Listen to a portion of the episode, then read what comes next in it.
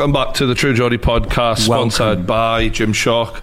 Uh, today's guest, Long time coming. this has been a long time. I've always wanted to have Dorian on. I, I, I trained with you uh, about 10 years ago. yeah, forgive me for not remembering. Um, Well, not- I mean, Well, I you had probably- a lot of people come to Yeah. train with me, and you probably look a lot different now as well. No, I was Not really. uh, to be honest, not really. Um, I, I kind of looked forty when I was twenty, but um, but it, it was a, an eye opener because I'd always. Um, my dad was a bodybuilder in the nineties, and you know uh, at a lower level, you know, like the NABBA stuff, and, Yeah. and he um, he always told me about like the great bodybuilders, and I remember distinctly him going, "Dorian Yates is the one. He's the one you want to listen to." So I went on YouTube and I started watching these videos, and it like you go down the rabbit hole, and, and I'm like, wow, this guy, because you, you had a total different vibe to every other posing bodybuilder. And before I knew it, I was watching Blood and Guts, and like I basically knew everything about you. So when when I trained with you. I, I always tell this story the same way. I say it because you were about well, how old do you know? Sixty in April. So You look fucking unbelievable for your age, by Thank the way. you. So you must have been about 50, and you were still carrying quite a lot of size back then. I was, yeah. Yeah, and you you walked through the door, and your back walked through the door five minutes later. You were so like, and I, that's when I realised in that one moment I'm not meant to be a bodybuilder because like your genetics, it really it really made me realise okay, the density of muscle that you, the proportions and everything, you just didn't look like a normal guy. And that would have been 10 years ago, so 2010, 2011. Mm. I mean, uh, that was 13, 14 years after Yeah. my competitive career, so I wasn't anywhere still near That's what made me what I used to be. This is him know? sort of over the hill. Yeah, I was probably about. I probably holding around 18 and a half, Yeah. 19 You look stone 19 at that stone. point. Yeah, at Yeah. that point, and off season in bodybuilding, or somewhere between 21 and 22 stone. So uh, imagine another two stone or two and a half stone on top of that. Yeah, but you could, I could see the building blocks of what you'd created. There was, it was still there. It was Yeah. obviously sh- shrunk, but still, it was, it was just out of, like a lot of people just think bodybuilders take steroids and then boom, they they get big. But like uh, the the proportions and the aesthetics and everything that went into it, it, it just sort of struck me. And then I trained with you, and then I was even more convinced I wasn't supposed to be a Yeah, this is what it takes day in, day Yeah. out. I mean, you know, are you prepared to do that? Can you do that? And ultimately, your genetics is like is a limiter to how far you can go. Uh-huh. You know, I, I could practice basketball and play basketball all day long from 10 years old, but I'll never be a basketball player because I don't have the characteristics of a basketball player. Don't you do yourself down like that. I think you could have a very good career in this. Yeah, be fantastic. well, I'm definitely a white man because I can't jump. right, Yeah. sure, fair enough. Yeah. That's probably 19 I can't stone. jump. that's- Yeah. I, I got no coordination, so hmm. I wouldn't be a, a basketball player no matter how much I practice. So, with bodybuilding, everybody can improve. That's that's the message. But not everybody can be a, a professional bodybuilder or a Mr. Olympia. And you know, talking about steroids. How many people in the world now? How many men are taking steroids? It'll be in the millions, right? So mm, there's only one Mr. Olympia. Olympia. There's only one person, so yes, they are part of the game and they do help a lot, I guess. Um, It was the training that, that messed my head up. By the way, it was What like, was it exactly? That, So I, yeah. I remember, right? He's got this machine at Temple Gym. You put your arms back because full I o- Nautilus pullover machine. right, okay. Yeah, yeah, so. I was like, I want to train back with Dorian Yeah. because that was one of your main things that you were known for. I was like, what is this like? And after the first whatever, however many, I mean, even the warm up, I was like, God, his warm ups are pretty what intense. have I let myself in for? yeah, yeah, I was, I was starting to realize. Uh, so then, was this one on one? So just to Yeah, create a little it was uh, one-on-one. yeah, image of one what- on one. I do train. You know, I coach people in various ways, one on one, in the gym, and uh, I got a platform that I help people, DY Mm. Academy. So I like actually like helping, coaching people, and probably of all the aspects of bodybuilding, because there's many aspects. You've got the training, you've got the nutrition, you've got the the chemical side, you've got the contest prep. But I love the training, and I love to find the best way to train, and I had a passion for it. And I, over the years, um, as well, you know, a lot of people know, but I logged every single workout. So every workout from 1983 to 1997, I got it all logged down, and I, you know, I train a little bit more frequently, an extra day this week, or you know, some change there, and I would be able to analyze it. Is this beneficial? Is this not beneficial? And Um, I had the theory of HIT training from Arthur Jones, from Mike Mentzer. So the theory appealed to me because it was logical, and that's the way my brain works. It works in logic and mathematics and straight lines. Um, so the theory was sound, but if the theory sounds great and it doesn't work out in practice, it don't mean shit. So uh, I analysed it and I noted if I train more frequently, if I do a bit too much, then my progress was just stopping, and then I was cutting back. And uh, I observe the people I train, many people I've helped, and it's it's always the same story. But it's kind of hard for people to get in their mind so little. Tra- oh, so little. Eh, It's little in time and volume, but it's very high in It's intensity. It's as hell. you find out, yeah, you, Yeah. you brutalize yourself for a very short period of time, and then you let your body recover and overcompensate and grow, and that's the process. Th- that process is something that I think people think they understand because they watch a video. Like I Yeah. could watch Blood and Guts and go, "Oh yeah, I'll, I'll, I'll do that." This is the the training video that Dorian was very famous for because no one had ever put out an authentic bodybuilding workout like that. They were all in little stringers on the beach, and That's Dorian. exactly why I did it. Yeah, it was I completely did it different. because I, you know, I you start as a fan, right? Uh-huh. And you know, I'm looking forward to watching these VHS that came out, Road to the Olympia, and the different training. And I'm like, is this really the way they train? I don't think so. I'm not getting inspired by this. So when I had a chance to do it, and I realised why that happened, because at that time, you know, we all got iPhones and cameras and everything. Back in the 80s and 90s, you had to have a professional camera crew to come and do it. And the camera crew want to do it from their perspective, from their point, where they want the perfect lighting, the perfect angles.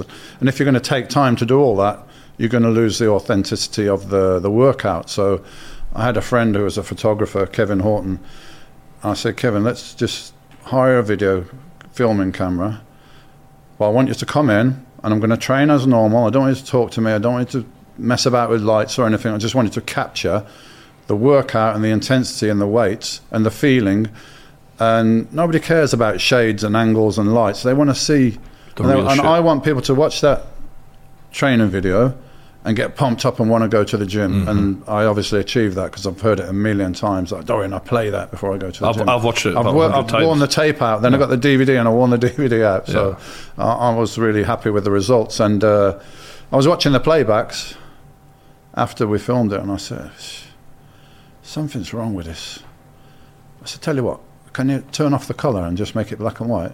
And he did that, and I was like, "That's it." it's badass. Yeah, I got inspired by this, uh, you know, the Raging Bull, the Robert De Niro boxing movie, when it's all in black and white, and it's just so much more gritty and realistic, and that's what I wanted to put across. And, and that helped your vibe as well because what Dorian had, which even though bodybuilding is a contest where you're not competing actually contact with each other, you had this intimidation factor. And I could only compare it to Mike Tyson or someone like that. It, it the vibe you were giving off was like, I'm not yet a smile and be a model. I'm an athlete, and this is my my profession. And you you put a completely different slant on it than anyone else I've ever seen. Really. Yeah, I mean, the whole enigma, the the shadow, and everything like that could have been a well thought out image and strategy, but it wasn't. It was just me being me, and I was kind of introvert. I didn't like the limelight. I mean, it's part of it. You've got to go on stage and do it, but that's that's once a year, right? Um, so I didn't want to show people what I was doing. And the guys in the gym that, that trained at Temple Gym, they'll tell you, even the guys that trained with me, my training partners, they never saw me without a top on. They never saw me without a top on until probably three or four weeks before the Olympia. And I'd do a little, I'd invite a couple of people down from the bodybuilding community whose opinions I respected because they knew what they were looking at because they've been, you know, judging the Mr. Olympia or they've been, they've seen the top guys, they know them, they know what they're looking at. and I would, you know, three or four weeks before, I'd uh, invite them down and, you know, say what you think and this and that. But apart from that, and I wasn't interested in. If I took my top off every day at the gym, I would just go, "Wow, you're you're amazing! You you know you beat everybody. You're in shape now. You don't need to do anymore." And I didn't need to hear that from people that didn't really know what they're looking at. I, I can't stress enough, right? Because I've trained in, I've done boxing, I've done lots of different training. I've never felt more exhausted and more like wanting to quit than when I trained with you. And very early on in the workout as well, I remember thinking, I'm, I'm on my fourth set of like whatever we were going to do, 16, 20 sets. How am I feeling? Like I'm dying already. And I remember after the first machine was done, this Nautilus, um, Yeah. the right into your lats. I, I went beyond failure, and you were doing force reps with me, and I just remember thinking, I'm going to basically embarrass myself in front of Mr. Olympia here because I want to quit right now already. And it, it just, and I went back to the gym. You weren't gonna, mate. I wouldn't let you. No, but I went back to the gym the next week, and all my mates were there. And I went, lads, we don't train hard. We Yeah. think we do, Right. But we're chatting, we're taking our time. Yeah, we lift heavy weight, but Yes. we're not training hard. That The focus is about the focus. Yeah. You're in there and you're just there and your mind's inside the muscle. Nothing else exists and you're pushing to the extreme. And how hard you push is is only a matter of motivation mm. because your mind is the you know it's the mind that fails before the body and that's what I show people when they come and train with me. I show them techniques show them the form sh- you know I, sh- I show all that but it's I often tell people look you you were gonna you wanted to stop at 10 there yeah but because I'm here and because I'm shouting at you and I'm pushing you you did 14 you did 15 you did it. Yeah you lift I didn't lift it for you but I motivated you. So it's obviously a matter of motivation, how far you're going to push. And for me, bodybuilding was a way to change my life, and it was the mentality I put myself in is that I'm fighting for my life here.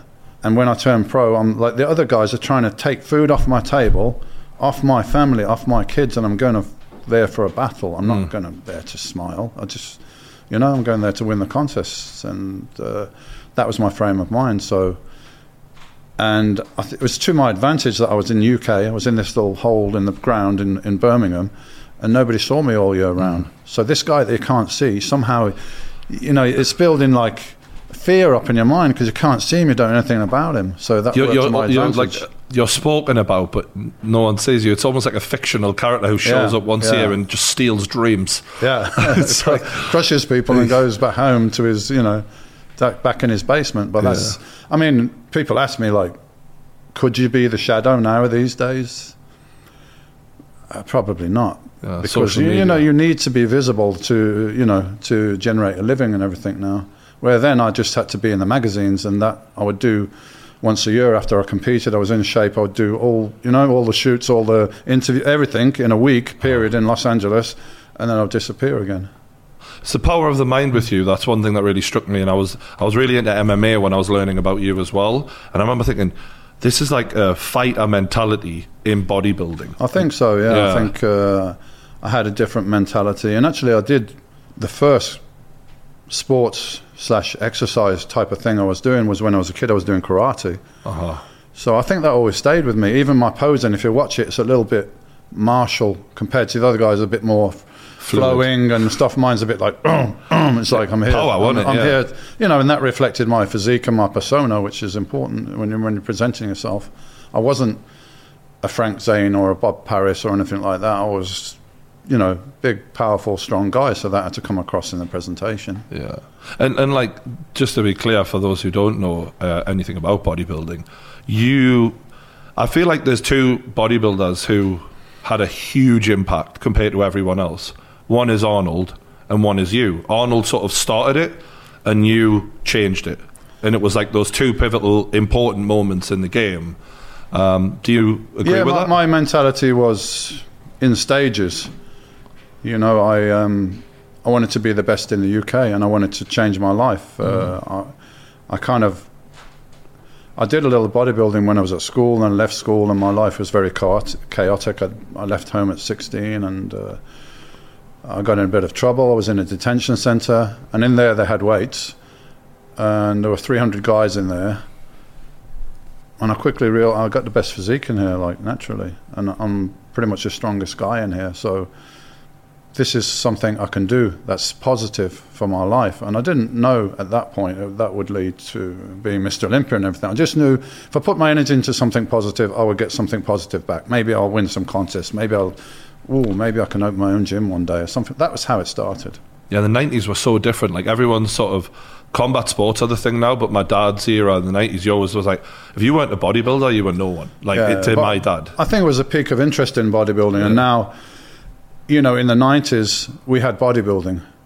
We didn't have fitness, CrossFit, men's physique. We didn't have MMA. All these other avenues that people might take now. The all, those kind of guys are all going into bodybuilding. Everyone wanted to be a bodybuilder in the 80s and 90s. It was the peak of the popularity. Although I suppose the industry as a whole is bigger now, but it's it's much more diverse. It's not just bodybuilding; there's many more categories involved. There was kind of an obsession, I think, in the 90s as well with people changing their bodies, be that sort of bodybuilding in the gym or Yeah. plastic surgery and those kind of things. And that those two things seem to coincide a bit as well. Well, if you look at the movies, what were popular in the Baywatch. the late 80s. I mean, you you got all the Arnold's movies. They started with Conan and the Terminator. Then you got Stallone. Uh, So everybody wanted to, you know, build their physique. Uh, now it's it's it's a bit different, you know. You know, when you were talking about um, getting into trouble, and um, I'm aware you lost your father at a young age, and then you and your mother weren't that particularly close. Yeah. I wondered if if that uh, difficulty that you had growing up sort of gave you that mental strength that you had, because we, we always hear about how a fighter take. Uh, Kamaru Usman of the UFC right now. Like the, some people who've had a rough start in life, they seem to be able to go to another level that people who've maybe been mollycoddled just can't go Ab- to. absolutely, absolutely. I remember seeing uh, um, not so long ago Mike Tyson's son on the pads, and he, you know, he looked wow, bit Tyson-esque, you know. Yeah. And they asked Tyson, you know, would he make a champion? He's like, no way. like, why not? Because he hasn't lived my life. He's, he's been comfortable. So he's not, he's not going to be able to do it. He's not going to have that inside him. And uh, yeah, I didn't have a lot of options, and I felt I had to fight for everything. And um, I think my dad dying young, my mum not really being able to cope with me or, you know, with my anger and confusion and everything like that. Um, that was definitely a driving force, and I had to grow up and look after myself pretty quick. You know, I was 16 and I was out on the street living at you know friends' houses or something, and get my own little place, and I got to look after myself. There's nobody else that I can fall back on. So you know that gives you kind of um, you're either going to make it or you're going to you're going to fall. And when I was in the detention centre, it was like a crossroads. It was like which which way do you want to go here? You've had a taste of this, and I, I don't belong here. I don't. I don't. You know, even the the, the prison officers were saying you don't belong here. You- Well, you're a very smart guy. I mean, that they, they- they were like, "You're you're an intelligent guy. You don't belong here." Well, I don't have any paperwork to say I am, but I, you know, I got that innate kind of. Uh, you're a scientist kind of thing. The way you yeah, I, and I analyze things. everything. I Yeah. analyze everything. Got that analytical brain, and I'm always asking questions, and I'm always wanting to know the truth. And I hate to think I don't know the truth, and someone's pulling the wool over my eyes, and I'm being fooled. Um, and I, you know, I didn't. There was no such thing then as the culture that you've got now. You've got a nutritionist, you've got a coach, you've got, you know, whatever. It's now that kind of making bodybuilding into a team sport. For, for me, it wasn't not a team sport. It's an individual effort, and I didn't have a team. I didn't want to have a Yeah. team. I want to. I do it myself. I'm. If I win, it's I'm responsible. If I lose, I'm responsible. And I'm not saying I didn't listen to anybody, to any advice or any information. I'll get some from here, some from here, some from you, some from him, and then I would shift through it all and, and see what made sense and ultimately what works. Were there any key figures that you sort of remember being influential on you? Uh, yeah, there was a guy um, called Ron Davis. He was the head of the EFBB, which is the English Federation from IFBB, which is the federation that promotes Mr. Olympia. So that's you know that's the ultimate contest, Mr. Olympia. If you're a bodybuilder, that's there's only one contest that's important. That's it. And um, so I went to do my first contest after I'd been training for about a year and a half, and I went to do a novice contest. You know, I went there thinking, you know, I'm pretty good for a novice. I should, I feel fairly confident I can win this qualifying contest. Then I want to go to the British Championship, Novice Championship, and win that. And then the next year, maybe the, you know, the British Championship itself. Um, so I went on stage, did my compulsory poses that you have to do, and came back off stage. And the, these guys were there, these officials from the, you know, and Ron was there. And they're like, mate, who, who are you? Where do you come from? I'm like, "Um, I come from Birmingham. And what, what are you doing in the novice class? You should be in the heavyweights. I said, no, no, I'm not, I'm not good enough for the heavyweights yet. And they're, they're practically laughing at me. Yeah. So it's not good enough. Do you know you're probably the best heavyweight we got in the country right now? Not good enough to be in the heavyweights, mate. It's like, and uh, Ron had a gym in, in Birmingham called Muscle Machine. And he invited me down there to train, and you know, basically told me, I said, you, you know, you could be Mr. Olympia one day. So he knew, he, you know, he recognised the potential. Wow. And uh, I trained there for a little while, but it was too, uh, it was too civilized for me. You know, they had office people come in to train on their lunch break, and uh, you know, I want to spit on the floor and growl and sweat, and it just wasn't that environment. So I went, you know, I said, thanks, Ron, for your help and everything, but I got to go back. I got to go back to the ghetto. I got to, you know, go back to my roots and that energy. Um, I'm scaring the people in here, you know. so it, wa- it wasn't the right place. Yeah, but you, Ron, you're loud when you train. That's for run, sure. run, you know, whatever it takes. I don't know. I'm not conscious about it. I'm Yeah. pushing myself to the limit. And if you're doing that, you're probably going to make some noise. Yeah. Um, so Ron gave my confidence a little boost. I think that was more than anything. Um, and there's a guy from Birmingham as well. He had a supplement company called Tropicana. He gave me my sp- first sponsorship, which was ten thousand a year. And he again, he said, "Look, I want to sponsor you. When you go to America, I think you're going to do really well. And if you get a better offer than this, like, take it, and I'll stop it wherever you want to. You know." So he was a good guy that got behind me a little bit. In, in It- terms of guiding you, though, like in terms of sort of mental guidance and those kind of things, was there? Were you? Did you feel like you were quite on your own when it came to deciding? What Absolutely, yeah, right. absolutely. And you know, I'm not a coachable person. I don't think. You know, because a coach would tell me to do that, and I'd be like, why? And you know, in the end, I'd do my own thing anyway. So, as far as training and nutrition and all that stuff, um, I pretty much just worked it out myself. So it was just people that give me a little bit of encouragement, really. And I think um, because I lost my dad and I didn't have a uh, male role model, the guys in the magazines, or at least what was projected in the magazines from the guys, they became almost my, my surrogate fathers.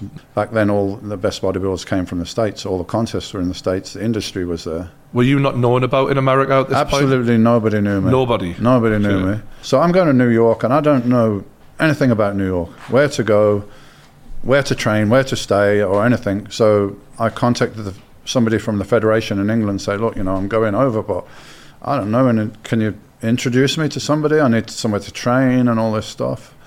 Um, so he introduced me to the promoter. and The promoter came to pick me up at the airport, and I saw him before he saw me, and I was like, "Hey, Wayne, I'm I'm Dorian Yates." He's like, "Oh, oh, uh, okay, come on then." And he said, uh, "I was looking for a black guy." You know what it is? Dorian, is a name that you could yeah. associate with that. I I, I'm you saying, "Why are you looking for a black guy?" Yeah. He's like, "Because you got a funny name." And up to this point, all the good bodybuilders from UK were black, so I just assumed you'd be black. I said, "No, sorry, I'm t- just I'm white." You know. anyway, it's- a funny story. He, he picked me up. So he said, you know, we've um, arranged a gym for you, and we've arranged accommodation. There's a guy who's got an apartment for you and all that near the gym, and it's all good, yeah. So okay, so it's two, three a.m. In, in the morning. I mean, I'm exhausted. I'm like super depleted. You know, you know, three percent body fat, dehydrated. My face is like that. I'm exhausted, yeah. Quick question about this Yeah. though. How, you know, like how bodybuilders are traveling all the time. Yeah. They're obviously taking steroids. Steroids, you can't really get them through customs. I'm guessing. Or Yeah. Like, what what what do they do when like? Well, actually, in 1990, there was there was a big thing in the, in the states. I think I don't know when it was, like 91, 92, something like that, where steroids became illegal. And there was big hoo ha because people in bas- baseball were using it, and Uh-huh. baseball is the apple and apple pie, American clean Yeah. sport. Listen, no clean, no sport is clean. Sports are about winning with highly competitive individuals, and they will do whatever it takes to win in any sport. The same thing applies. Yeah. Um, so at that point, I just take it with me. In, in in the future, I used to mail it over ahead of time. I like that. Hope I don't get arrested in America now. Sorry to interrupt. you. Yeah. I just had to know that. Um, so I was with Wayne. We went in his car and uh, go to the gym. He said, "We're going to meet the guy outside the gym, and he's going to take you to his apartment, and you're going to stay there." And I got my wife with me. got my big bag with my little oven cooker in there, and everything. It was like a, everything I did was like a military campaign. You know, tick this, I got this, I got that. I didn't want to any, leave anything to chance. Yeah. So we pull outside this gym, and there's a guy there, and he's like, "Hi." I was like, "Oh no." what just? So obviously, the guy in the gym, having no respect for British bodybuilders, just asked, "Does anyone in the gym want to put this guy up? Like he's coming from England, bodybuilding." He's going, "Oh, I'll do it," you know. Uh, so then we're driving in New York, and Wayne's telling me, "You're on the Lower East Side." He said it might look really rough here, but it's becoming, you know, gentrified, just like the East End of London, I guess. Um, okay. He said, oh, I'll drop you off with the guy here. Dropped us off. The building next door is crack house with the police tape shut down. We go into this apartment building. It's got no lift, so I'm having to walk up the stairs. I'm exhausted. And it smells of piss. And we go into the apartment, and the bedroom door's open. And there's a naked guy lying on the bed. and then he's got me this little room with homoerotic pictures on the wall. Oh I god. don't have anything against homosexual people, but it's Not- just that's not for you. it's just not my Sure, thing, mate. that's it's fine. not, not my fine. environment, you know. And uh, This is the focus is Th- zoned th- this is 1990, you know, with the AIDS thing, and people didn't really understand all what it was and how you get it and everything. And the guy's like, "Would you like a, a tea or a coffee?" And my wife's telling me, "No, no, no, no." She didn't want to drink from the cups or anything, you know. So I said, "Mate," I said, "I need to talk to you." I said, "I'm sorry, yeah, but you know, I got my contest coming up and everything. I'm trying to be as polite as possible. Um, this living area is not suitable for me. I need to get a hotel. I need a hotel with a kitchen, apartment, preferably. And he's like, yeah, I'll do that in the morning. I'm like, mate, I don't think you understand. You need to do that now. Get on the phone and do that now. so anyway, it's, it's funny because he, he got me a hotel. It's called the Chelsea Hotel in Chelsea in, in, in Manhattan. And uh, as a teenager, I was a skinhead. Skinhead. Or, uh, skinheads and punks in Birmingham, they all stick together because they couldn't get into any pubs. So there was one pub in Birmingham, all skinheads, all punks went there. So I know all the story about Sid Vicious uh, from the Sex Pistols. And Sid Vicious killed his girlfriend, Nancy, in the Chelsea Hotel. So I was like, isn't that weird? Of all the hotels, so in my life, I always see these little synchronicities. Sorry, so you turn to your wife and you go, Isn't it weird? Sid Vicious killed his wife here. anyway, in we yeah, go. Here we go. Yeah.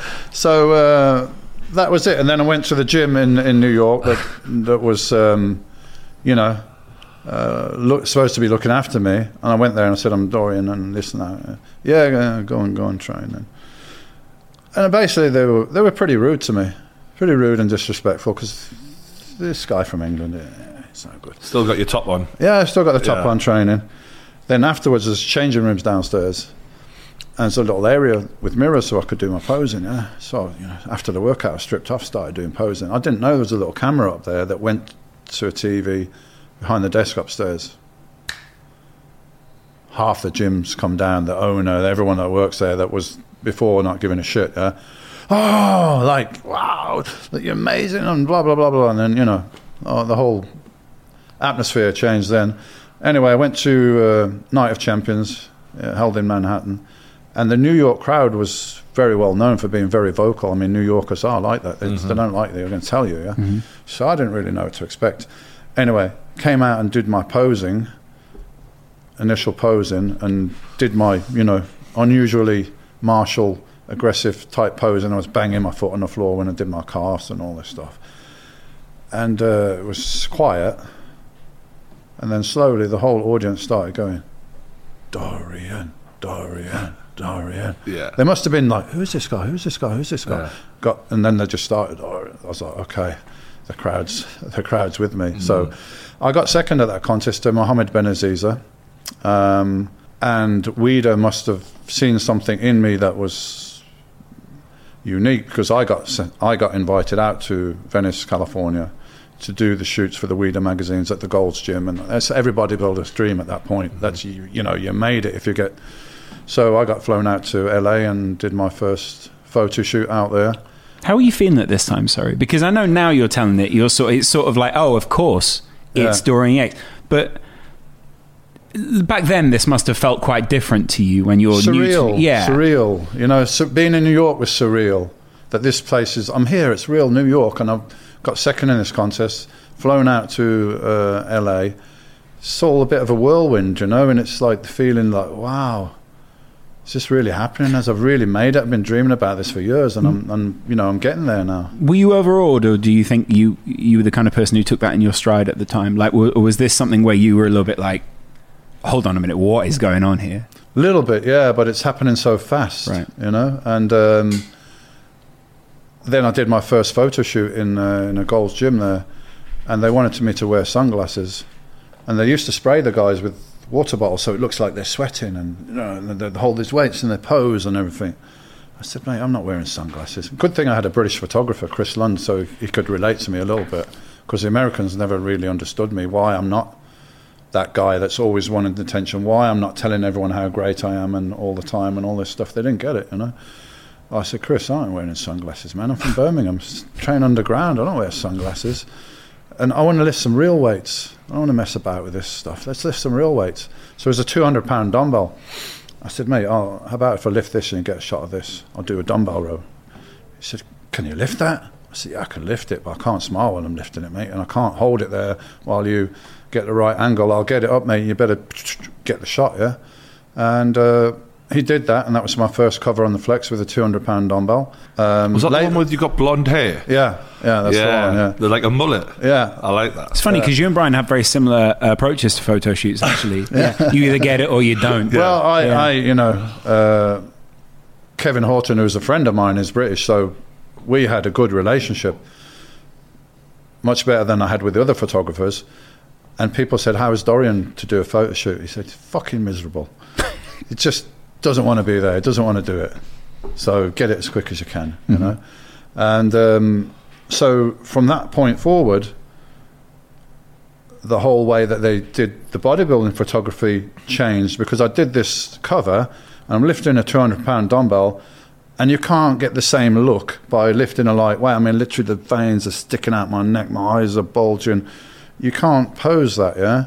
So they were like, ah, this is very popular. People like this. And they just started doing more and more of that as Right. well. Wow, you were like the first. I, I, was, I was just me stubbornly being me Right. you know, and not being able to be molded or manipulated, and uh, you know, everyone tried. It was it. very corny body bodybuilding. Yeah, then, yeah, yeah. wasn't I mean, Like- Joe Weider, Joe Weider came to one of my photo shoots. Remember, he used to have Flex, which was the hardcore bodybuilding, Yeah. and Muscle and Fitness, which was the more mainstream. And Muscle and Fitness always had a guy and a girl on the front cover, so you know, it appeals to everybody. Let's get like a little skinny model and a bodybuilder on the and front then she's cover. on his shoulder, like, Yeah, there's Right. this, this kind of stuff. So, uh, Dorian, we're going to do a muscle and fitness shoot with you. Let's go more mainstream. You know, flex, you like, okay, but muscle and fitness. And Joe came. Actually, I remember asking Joe, well, Joe, why are you coming to the photo shoots and all this stuff? Like, if I was you and I had all your money, mate, I'd be on the beach and not bothering all this nonsense, yeah? And he's like, I'm not going to try and do his voice because everyone does it better, but he had a very distinctive voice. Um, he basically said, look, I do what I love. I love doing the magazines. I love bodybuilding, and if I if I'm not doing this, what I'm going to do? I'm just going to die early or something because I don't have a mission. So I learned that from him, and he, he was great at like, you know, Joe Weider, trainer of champions. This was all a bullshit myth, you know, that he publicised. He didn't train anybody, but he was very good with photography and presentation and posing. He was very good at. So he's like, Dorian, smile. I can't. And my wife was there. Try and get him to smile. Try, the model, everybody, try and get him to smile. Try.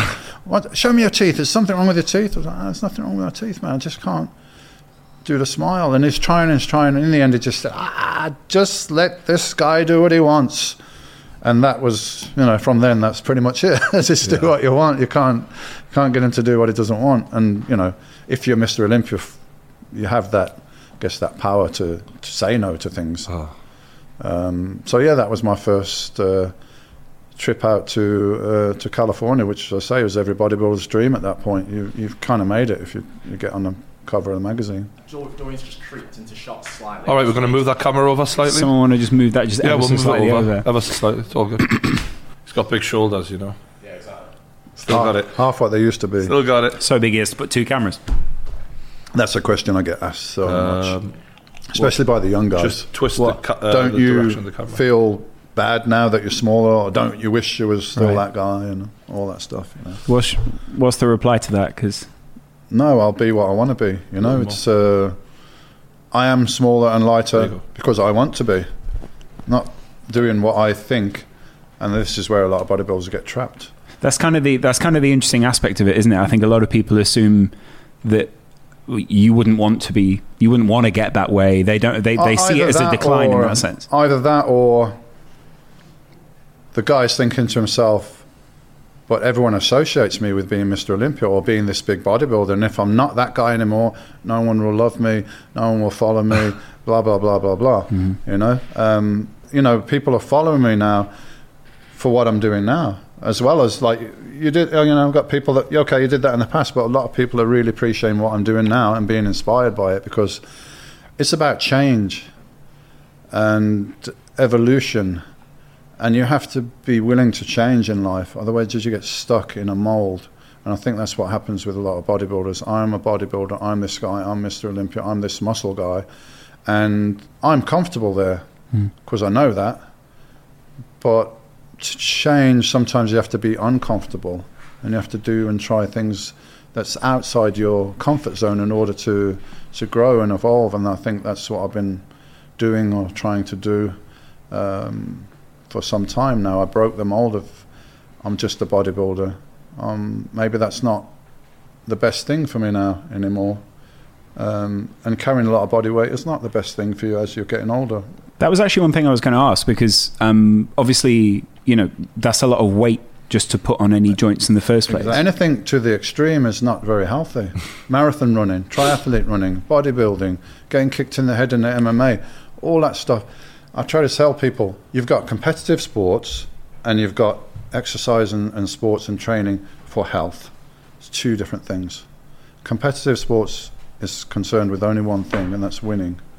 And it's not necessarily, you know, we all know exercise is good for your health, but at what point does it become detrimental where you're, you know, for, for instance, endurance training, your body's producing so much free radicals that you're just aging and damaging your cells. Uh, a little bit of moderate exercise is great for you, but to the extreme, no. But those guys that are doing it, they're not doing this necessarily thinking this is for my health. They're doing it as a challenge and as a sport and as a competition that they want to win. I'm not. I'm not even sure it's that anymore though. As well, is because like you, the reason you became the the guy, I think, is because you don't think like the rest.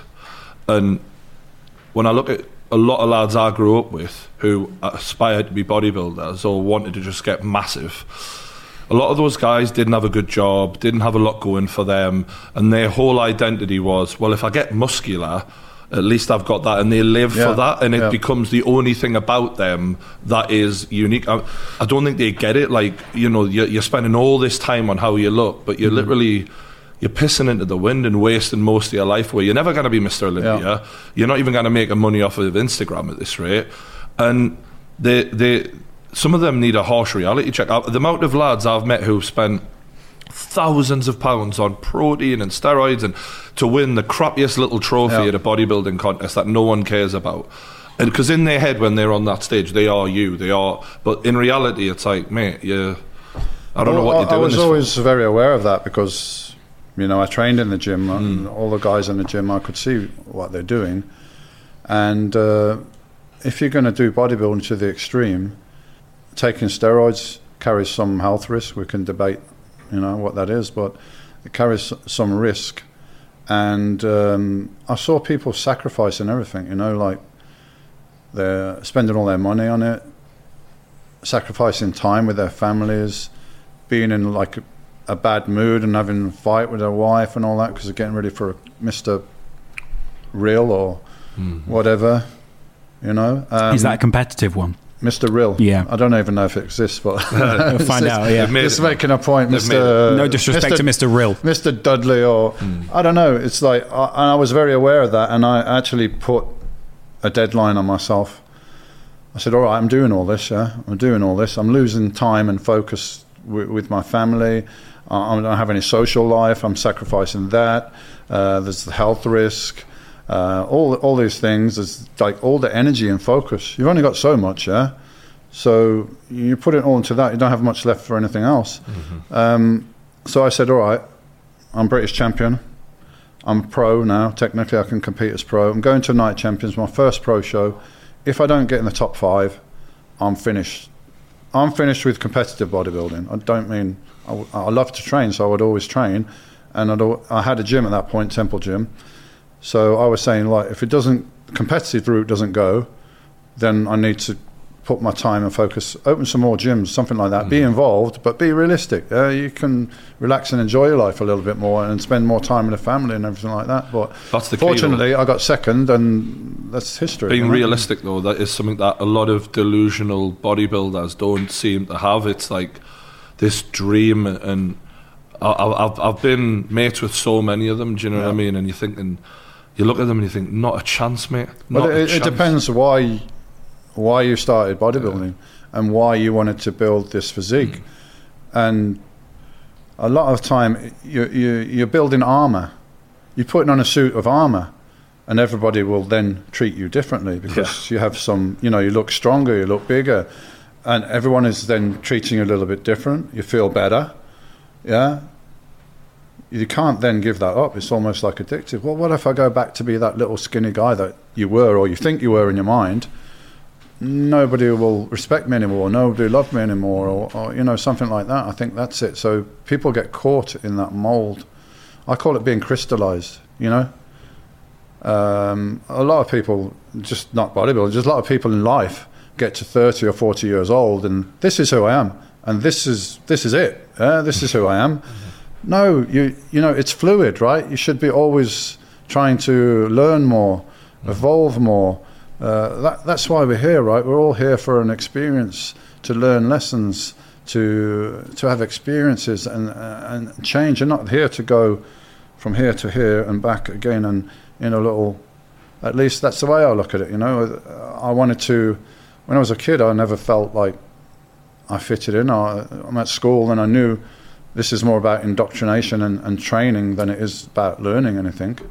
And um, I feel like I'm different. I don't fit in and I want to do something. You know, bodybuilding came along and allowed me to do that. I, one of the things I wanted to do when I was younger is I want to travel the world as much as I can, see as many cultures and countries. And that, with bodybuilding allowed me to do that. I've been all around the world a few times. Just, you know, some places I haven't been yet. I still want to go, but uh, I never would have done that without without bodybuilding.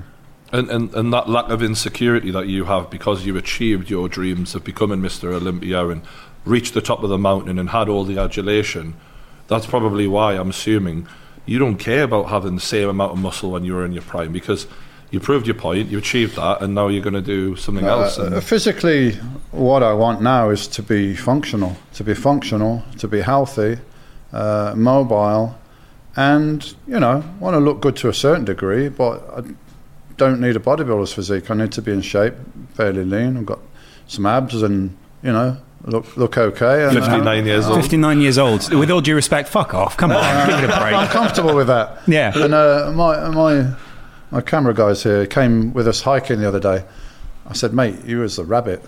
He stopped halfway up. I said, mate, you was a rabbit. I said, what do you mean I was a rabbit? I said, me and my mate, another guy's the same age as me in his lifetime fitness. He used to do bodybuilding, now does wrestling. And every time I come to UK, we get together and we do a good hike, yeah? So I said, we get young guys like you, you know, in their 20s, and we send them up. And if we can pass them on the way, we're still doing okay. so that's that's how we gauge it, you know, we're doing all right. That was one question I have because I'm I don't really know that much about bodybuilding, but obviously knowing Brian, I know little bits. But there's kind of for someone who doesn't look at it, it's very easy to jump to the conclusion. There's a lot of people standing on a stage with. I'm, I'm saying this honestly, body dysmorphia, or people who basically need to get too big, or those kind of things. Well, that, that there is a degree of that, yeah, because I, as I said, it depends why you started bodybuilding.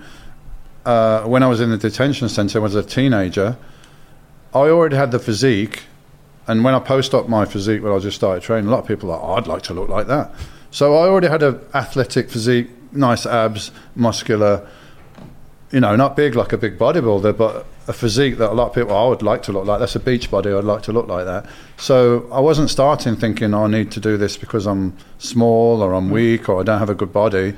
I was doing it because this is a route to change my life. That's that's what I had. You know, I had no education, not because I was stupid. I just well, after my father died, I was before my father died. I guess I was doing quite well at school, but after that, I just I just lost all interest. I Did you have a good point. relationship with him? Um, Not particularly. My dad was not a guy that was at home very much. He was, you know, sometimes there, sometimes not there. But the thing is, he was my dad, yeah, and he was the male role model. I remember him teaching me to drive a car around the field when I was like 11 years old. So I was driving a car at 11 years old, but I didn't own one till I was 25 because I didn't have any money to get a car. Like, I was bodybuilding, I was catching the bus everywhere all the time. So you know, um, I wouldn't say it was super close, but it was my dad, and you know, everyone looks up to their dad, don't they? Absolutely. Yeah. Um, so after that, I think I just lost interest. I didn't see the point, and I just knew that school was like something's wrong here, you know. And now I know something's wrong. It's uh, you're not really learning anything that useful at school. It's more about training to be there from nine to four because that's how you're going to fit in with society. They just give you enough, um, you know, to be a functional worker, basically. Uh, they don't teach you about anything useful like what's money, where does it come from, how do you manage it, or you know things like practical things like that you don't learn at school. So um, yeah, I didn't feel like I fitted in. I wasn't interested in doing their exams and stuff. Um, so I don't have you know paperwork from school that would allow me to get a good job or something like that. And then I ended up in a jail, and I know a lot of people that be in and out for the rest of their lives. So I could have gone that route, or I could have gone the bodybuilding route. And uh, I, I knew that initial taste of being in that place. I was like, I don't ever want to come back here again. I'm, I'm a free spirit, and I feel, you know, you become a number, right? One thing that always kind of fascinates me, and that you, we were talking about earlier as well, is um, how trends are set within bodybuilding, and what I don't quite understand when I'm looking at it as a novice or whatever Yeah. you want to call it. What makes a good aesthetic? Um, well, it's a combination of factors to make um, a championship bodybuilder. So a lot of people say to me, "Oh, look at this guy. This is a big lad. He'll, he'll make a good bodybuilder." Not necessarily so. Um, to be a, a good bodybuilder, first you need the skeletal structure. That's your, you know, that's the frame of the building, right? That you can't change. So you need relatively wide clavicles to narrower hips. Preferably, it looks more aesthetic, and you'll note that a lot. Of, you'll see this in a lot of the champions.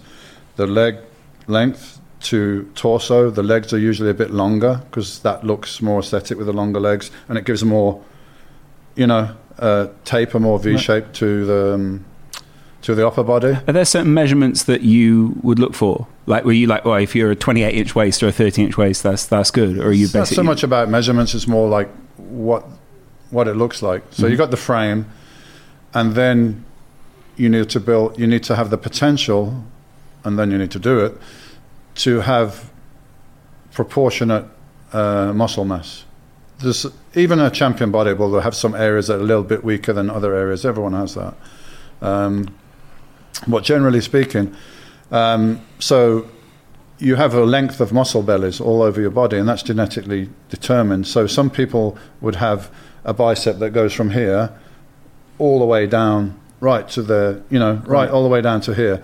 So the longer the muscle belly, the more potential it has for for growth. So you'll be looking for somebody with that frame, with, um, you know, proportionate um, muscle bellies, and also the ability to to get very lean is somewhat genetic as well. right? Uh, I've got very thin skin, always been lean. My kids are the same. My kids, even before they, my son, my daughter, no training, they got abdominals. And that, that's somewhat genetic. A lot So- of people must really dislike your family for that exact Yeah. reason. I've seen your son, Yeah. and like, yeah, the, And he eats it's crap. very similar to you. He eats Really? a lot of crap.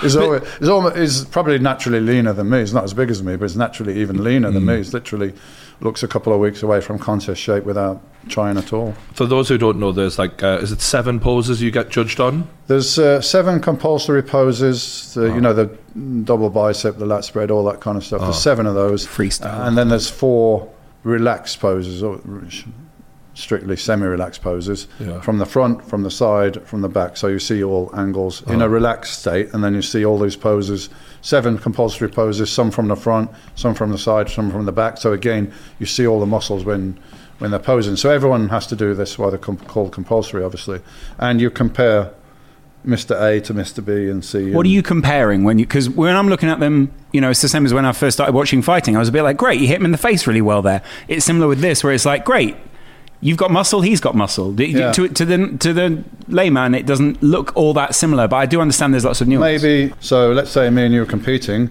but you're better than me in three poses. Thank you. You could be ten times better than me in three poses, but I beat you in 4 Mm-hmm. It doesn't matter how badly you beat me in those three. You still only won three. It's like I don't know, like rounds in boxing or something. But I won four, so I'll I'll be the winner. So they're looking for the best guy in each pose, and it's a combination of proportions, size, and conditioning. It's like if you've got all those and put them in a pot and mix them together, that's what you're looking for. And to my knowledge, like to come out of nowhere as you did and to get second in your first Olympia was very unheard of. At that point, yeah. Yeah, um, you know, like people like uh, Ronnie Coleman, Jay Cutler, so many other big bodybuilders took years to climb Yeah. the ladder, whereas you just rocketed top two immediately, and then the guy who you pushed for the title was like, right, that's enough of that then, and Well, he, wa- cleared he's- off. We won eight titles, so Yeah. I mean, at that point, he held the record. Uh-huh. Nothing too much to gain and everything to lose. If you go, you know, next year, Yeah. I could have beaten him. So. And he knew you were just starting. Within that, within that, then, what are the conversations like backstage, or what are the relationships like backstage? Because I think a lot of people get an insight into Miss World or something like that, where it's considered to be this really catty environment. Everyone's sort of like, look at her hair or whatever. I- is is it comparable in in the men's? What's the competition like? It's a little bit like that. Well, you know, guys can be a little friendly as well, but I wasn't. I, I, I would be polite and friendly if I see you, uh, like normally. But if we're backstage, I'm not talking to you. I'm, I'm just focused. I'm not your friend at this point in time. I'm, I'm here to, to win, here to get the trophy and the check, and, uh, you know, afterwards I'll. So I used to um, be the last one to take off my uh, tracksuit backstage. So I'll be playing little mind games because I know everyone's waiting to see, you know. So let them wait. God, could you feel the eyes on you? Yeah, let them wait. So, so you're not really thinking about what you're going to do on stage and how you you you're looking at me. Mm-hmm. Your energy is being taken by me. So I'll do that. Lee Haney did it to me. I remember. Uh, he, he, he said in a podcast that he used to do this. He said, "I did it to Dorian, but I don't know if it affected him or not." Well, it did. It did a little bit. It took the wind See- out your sails a bit. I was here, he was over there, and you know, I was just happened to look up, and he just took his tracksuit off and got his back out, you know, and his back was super thick. I was like, oh shit. you know, Got my so work I cut remember that. So I, I, you know, I always used to do that to the guys backstage. Not really, you know, if they say hello to me, I say hello, but that would be it. the pinnacle, or what a lot of people felt like the pinnacle of bodybuilding even was, was that 1993 era where you put out those black and white photographs. Uh, how, how long ago was that? Uh, sorry, how that, long that before was, the show was it? um, This was uh, Kevin Horton again. Hmm. It was like six Uh, weeks he before came the show. down. I said, "Can you come down and take some pictures? Because I got some from last year that you took in the gym.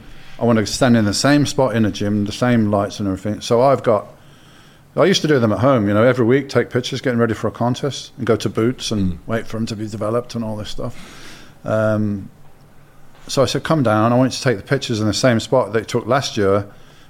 It took them a week after the contest, so I was in shape, and I want to see how compare.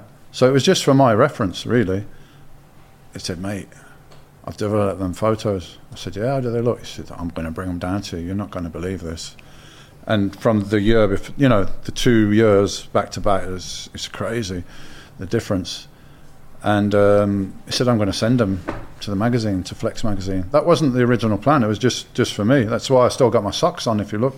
Because I just finished training, took off my top, took off the bottoms, left the socks on, which is a good thing because the floor in Temple Gym was disgusting, dirty anyway. so, um, and he sent them to the magazine. Weider put them in the magazine. And by the way, Weider didn't like the pictures. He didn't get it. He's like, ah, it's not the correct lighting and the shadows. And I said, Joe, nobody gives a shit about that. Watch. And they became like most iconic pictures of myself ever, I think. Uh, definitely those black and white So pictures. was- did- so they were six that- weeks out from 93, yeah. And that made, did that make the magazine before the Olympia? Did people know that that was what was going to show up? I think it came out just around the time of the contest. But the thing was, uh, Peter McGough was the editor of Flex magazine. He was British, and he was writing for a small British magazine when I became novice. And our careers went almost parallel. Oh, yeah. So. Peter McGough was a friend, and he was the editor of Flex magazine. And all the guys that used to train in Venice, California, they used to go to the Weider offices, just you know, just to be there and show their faces and talk to the the writers and go to see Joe and all that stuff. So they're always popping in. So Peter, he said when they come in, he said, um, "Have you seen the pictures of Dorian?"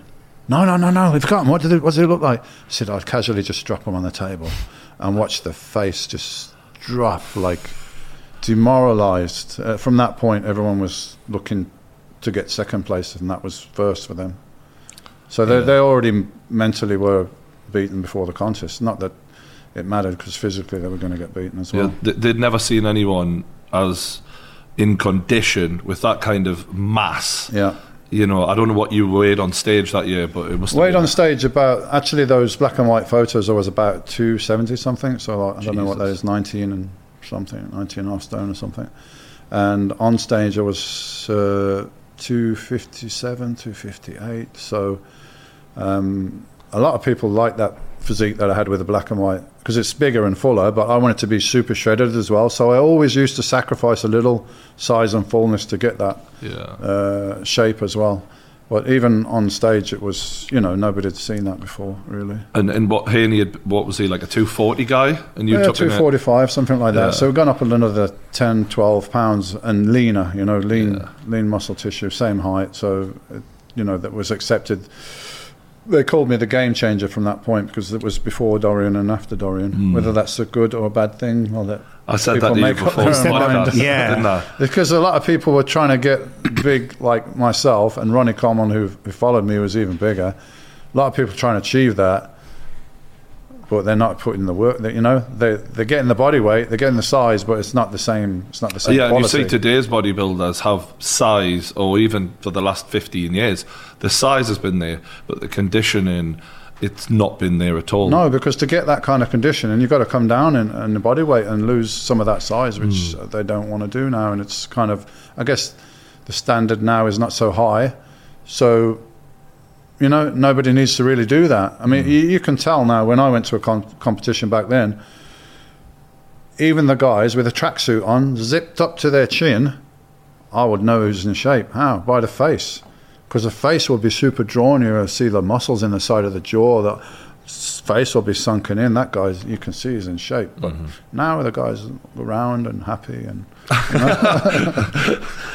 round and up. Yeah, yeah. Know They're you smiling. We well, the bellies are round as well because they've got those sort of distended. Uh, yeah, gut- this is from. Uh, nobody really knows exactly what that is, but I started using insulin as an anabolic 96, 97, the last two years I was competing. Um, and my stomach just started to get a little bit distended. So I Mm. think this is this is the cause. Is that, is that called bubble gut? Yeah, in, insulin's a strange one uh, from what I from what I understand about it, because obviously it's a diabetic drug that, and I'm, I'm guessing what uh, you guys were doing was trying to get your body to absorb more nutrients and more of the.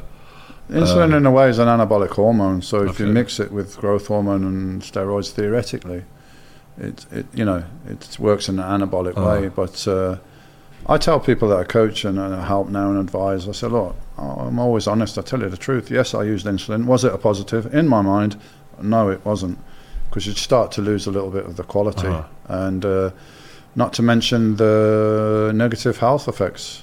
You know, diabetics that use insulin, I think they have like 10 years less life expectancy. Wow. So if you're using insulin and steroids and other things to altogether, this is Yeah. becoming a ticking time bomb. Over, Yeah, there's a lot and, of and the older you get, the older you get, the more, the less that you know.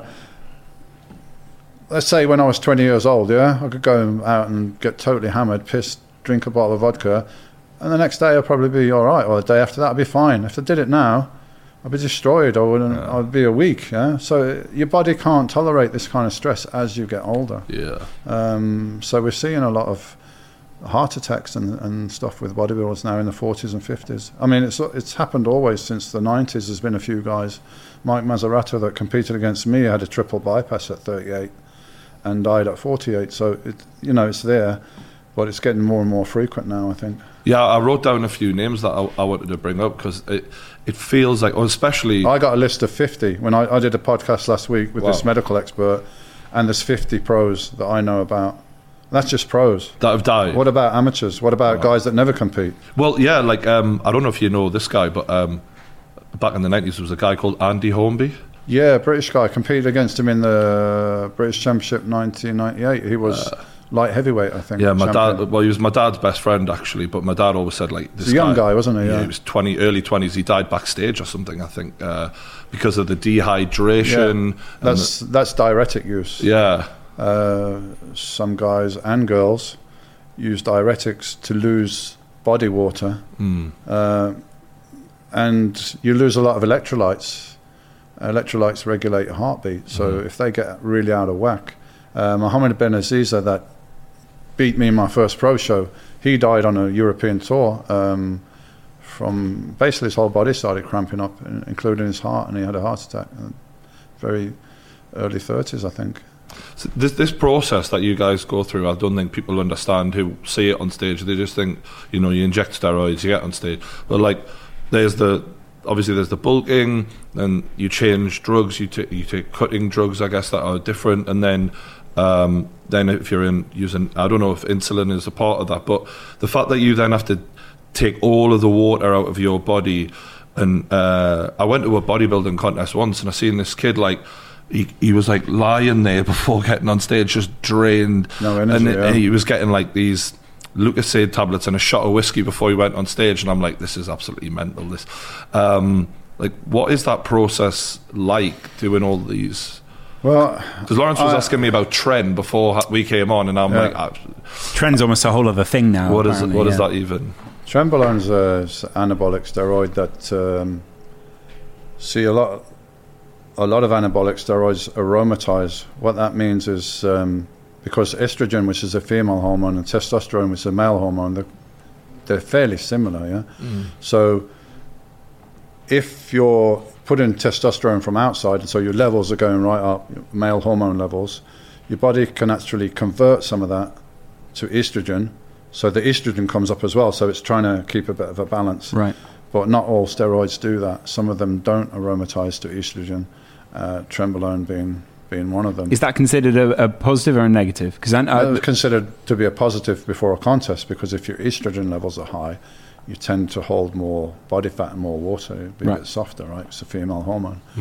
Um, so Trenbolone, we were using that in a form called parab- Parabolan. Um, came in from France in 76 milligrams, and I'd probably use two of those a week. Two or three a week was like accepted back then that that would be the maximum, so around 200 milligrams, uh, because it's quite powerful and potentially a little bit toxic. Uh, guys are coming to me now that don't even compete, and they say, "I'm on 800 milligrams of Tren." I'm like, "Where did you get this? Where did you get this information from?"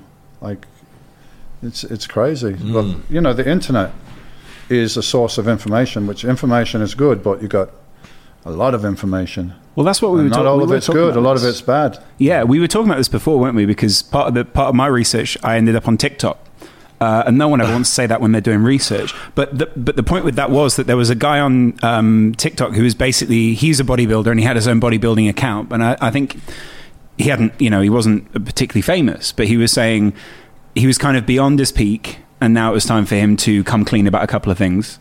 And one of them was about Tren, and he said he had a, a gyno problem and these kind of things as a, as a I guess as a, a, a side effect of that, and that it came with a lot of side effects. And he felt that the, there was a lot of people on TikTok, Instagram, all these places, just advocating for the use of this stuff, not really talking responsibly about it. And he said it really concerned him because, I mean, Yeah, I think uh, each generation of bodybuilders are pushing the chemical envelope a little bit more, a little bit more, a little bit more. It certainly looks that way on stage. Yeah, and and what you know, what I'm told by people that compete or even don't compete, that are just taking it recreationally. They're taking. Uh, I'm said, mate, you're taking more than I took from Mr. Olympia, so I don't think you need that. And uh, Recreation, you know, you, you, just- you're getting the benefit that you want, the recovery, the muscle building, right. with trying to minimize the negative effects. And there is going to be a certain point where you're not really getting any more positive effects anyway. It's like a glass of water. Once it's full, it's full. You can't use it; it's just spilling over. Then, so then you're just putting more stress on your body for no benefit. Is that placebo almost then for some people? Um, I think so. And then they're they're holding more water. It's not really muscle. That's why the physiques are looking softer. But now. to someone like me, an everyday person, if someone's holding more water, I'm like, fucking hell, you look good. Like, we don't really know the difference Well, you out on the street. I, I, get a lot of people asking me for advice, and I always say to them, like, me personally, my advice to you, unless you're competing, don't take any steroids. Unless you're like past 40 and your testosterone's low, and that's hormone replacement, that's a different story. That's that's good for your health. If your testosterone's low and you put it back to, you know, optimal levels, optimal where you would be when you're 25, 30 and you're like 45, 50 years old, it has tremendous health benefits.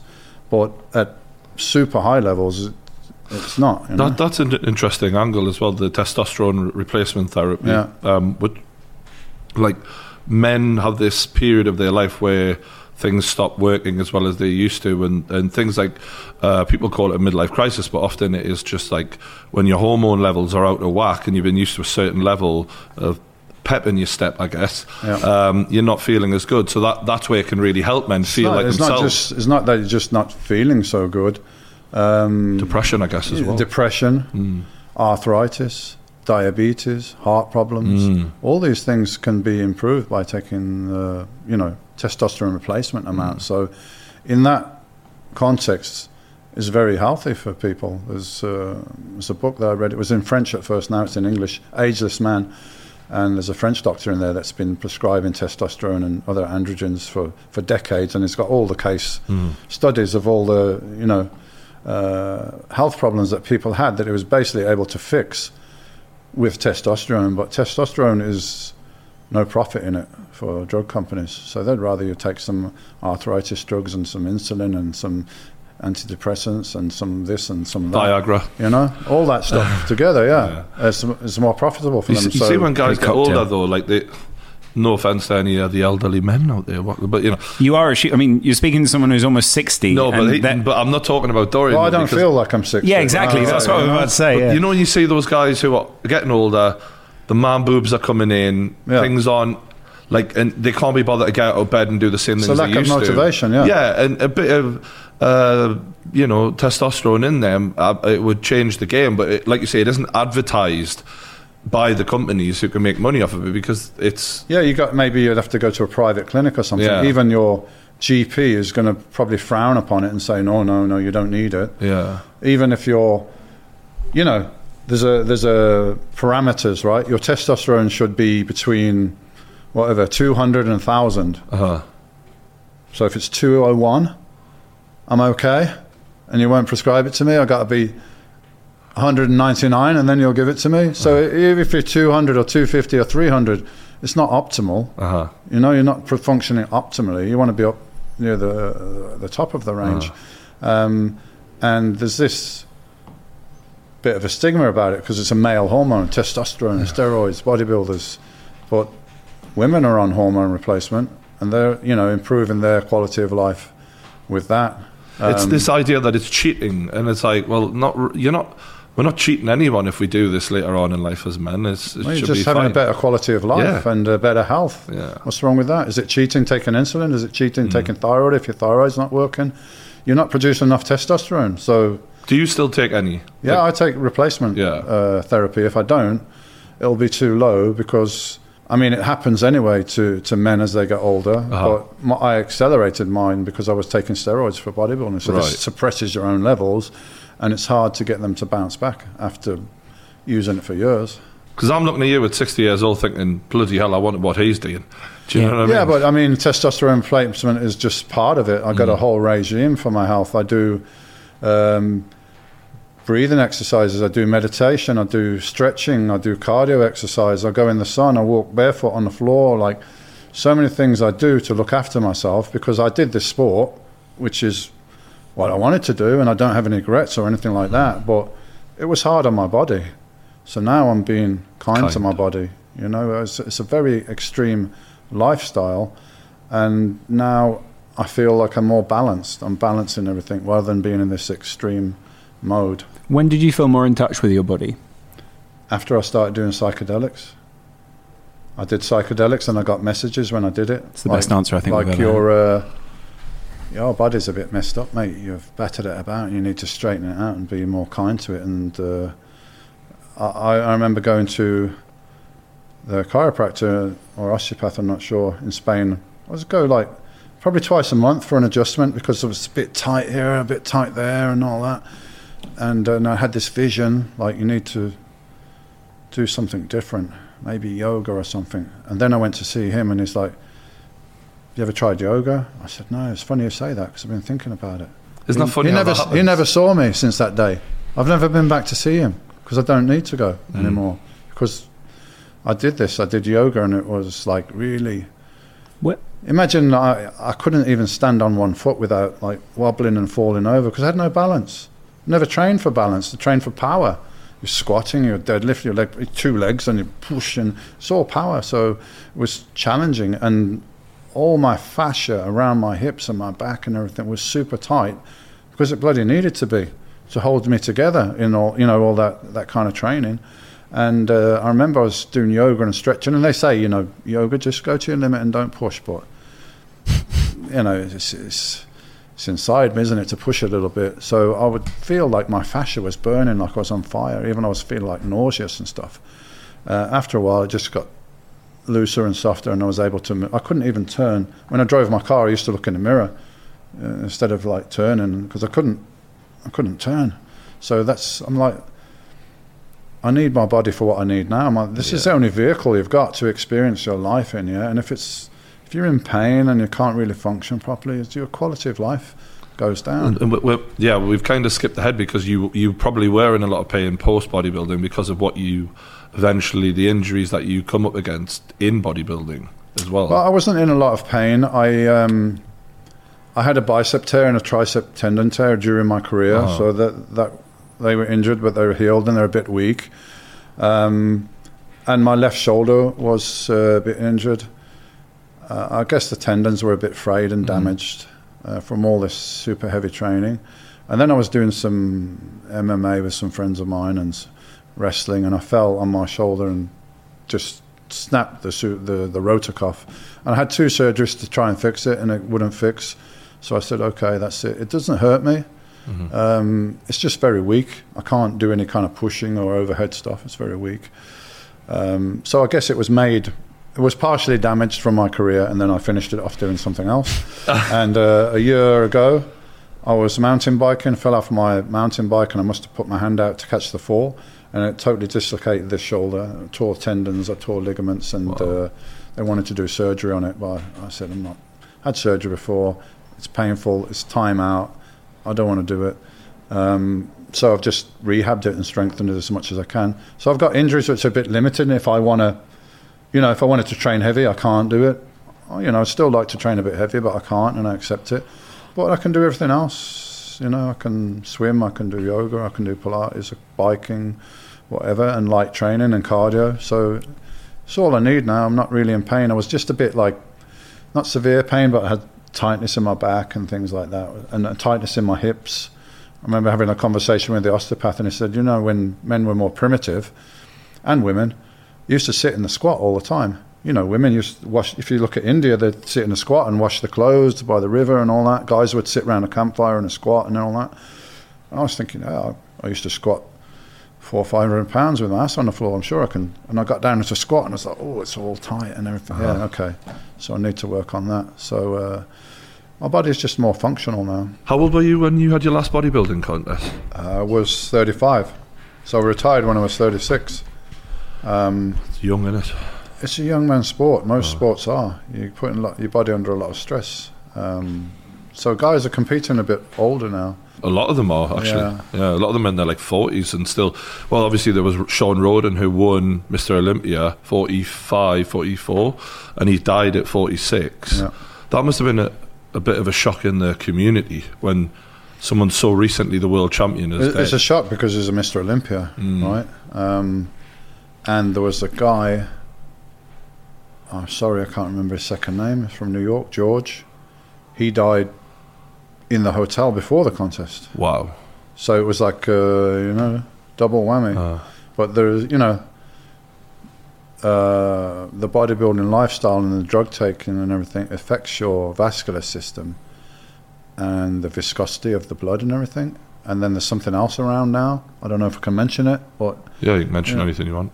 Uh, you know, this one that people are doing. I don't want to say it because I don't want to get this thing pulled or anything. Sure, right. I understand what you're saying. Yeah. Yeah, right. Okay. Yeah, but this also You, does you get the- it twice. The, the V. Oh right, yeah. If you're not, if you're not V'd, if you're not got your V card, yeah, um, we can go down a rabbit hole with that. Um, maybe at some point. But, yeah. uh, you know, you got 110, 105 FIFA football players that have collapsed on the pitch. Fit young guys after the thing, Uh-huh. yeah. Um, it Is that true? I've, wow, I coagulates hadn't the heard- blood, yeah. Wow. Uh, rugby players, football players, athletes, dropping Yeah, like I, I've seen a I've seen a report of like um, how many people had uh, died in America within like you know a short time after having it. Yeah, Um, but obviously, it doesn't fit the narrative to report on that right now. For no, but it's coming out now. The CDC are basically saying, "Oops, we're sorry. All those COVID uh, deaths that we Yeah. put down to COVID, you know what? Ninety percent was already dying from something else. So that's coming out. WHO now are admitting that COVID is no more dangerous than a normal flu that we get every year. It's no more deaths than we have every year. So it's a huge, uh, it's a huge scam, and it's. I don't think this truth is going to be able to be stopped coming out. The media's doing their best to not cover it, but it's leaking out. now. Yeah, uh, well, we're recording this on a day where Boris Johnson's bringing in um, new uh, restrictions or whatever, and the, uh, within a week of uh, it all coming out that Is it- they were having parties last Christmas. Well, yeah, that's true. Uh, uh, well, because so- they, they know, right. you know, they'll wear the masks in public, but in private they won't. yeah, there's know the video of that girl They laughing know, about first of all, the virus is not that dangerous, and secondly, the mask does fuck all anyway, Hmm. apart from make it worse because you're breathing in your own toxins. So you, people are getting pneumonia and stuff because they're wearing these dirty masks all day and they're not breathing properly. Ah. People are forced to wear masks now to work, to go to work. They don't have any choice if they want to keep the job. They've got to all day wear this mask. And these blue masks that everyone's wearing, go check out the big box that the little boxes come in. On the side of the box, it says, This will not protect you from any virus, including coronavirus. And you're all wearing them. Yeah. Mm, It tells you, mm, sure. you know. Well, I, I mean, the masks Ka- have Kamala always Harris, sort so- of, it is, you know, the Kamala Harris, second yeah. uh, in Vice charge President. after the senile guy. Um, she, I just saw a video today, and she's saying, she's telling people, but they still don't get it. 85% of the people now in the hospital with COVID are vaccinated. So it doesn't protect you from anything, it's likely to make you sicker. Interesting. So it, it- this is coming from their, you know, their own mouths. I mean, I think the, the, the lack of belief in the government is finally starting to get to that point now where the regular people who followed all the rules and haven't been skeptical from the start are now at that point. I think a lot of people like you probably from the get go were skeptical. I know Oh, I was. knew, I knew what was going on from day one Yeah. because I knew that this uh, new world order globalist plan. I mean, I've known about it for twenty years since I met David Icke in Birmingham. You know, So how did you? So um, b- before you met David Icke, were you kind of already uh, into into that? Uh, I, I already Epistemology? sense that things are not right, right. but I didn't know exactly the way the world works with the you know secret societies and families controlling uh, mostly everything. I learned learnt that long time ago, and I learned what the ultimate end goal is: is to have a one world system, a one world government, army, uh, digital, basically a, a technological form of communism.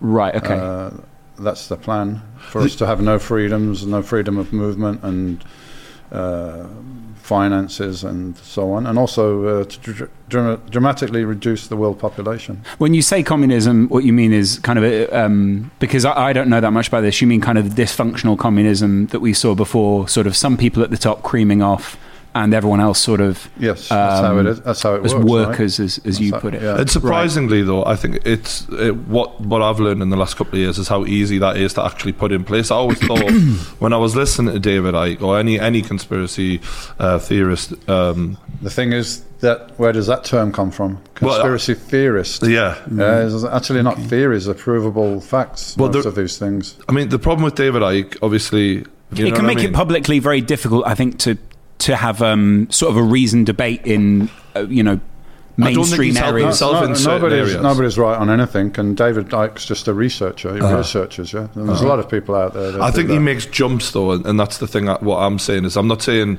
Look, I've, I've, I've we've had him on the podcast, and when he did 9/11, I couldn't argue with the word. Just to be he clear, said. David David Icke didn't do 9/11. it, was, it was someone else, but you know. He, he but the point it, is, yeah. is there's certain jumps he makes, and especially when COVID hit, and he was putting it down to um, the the telephone change.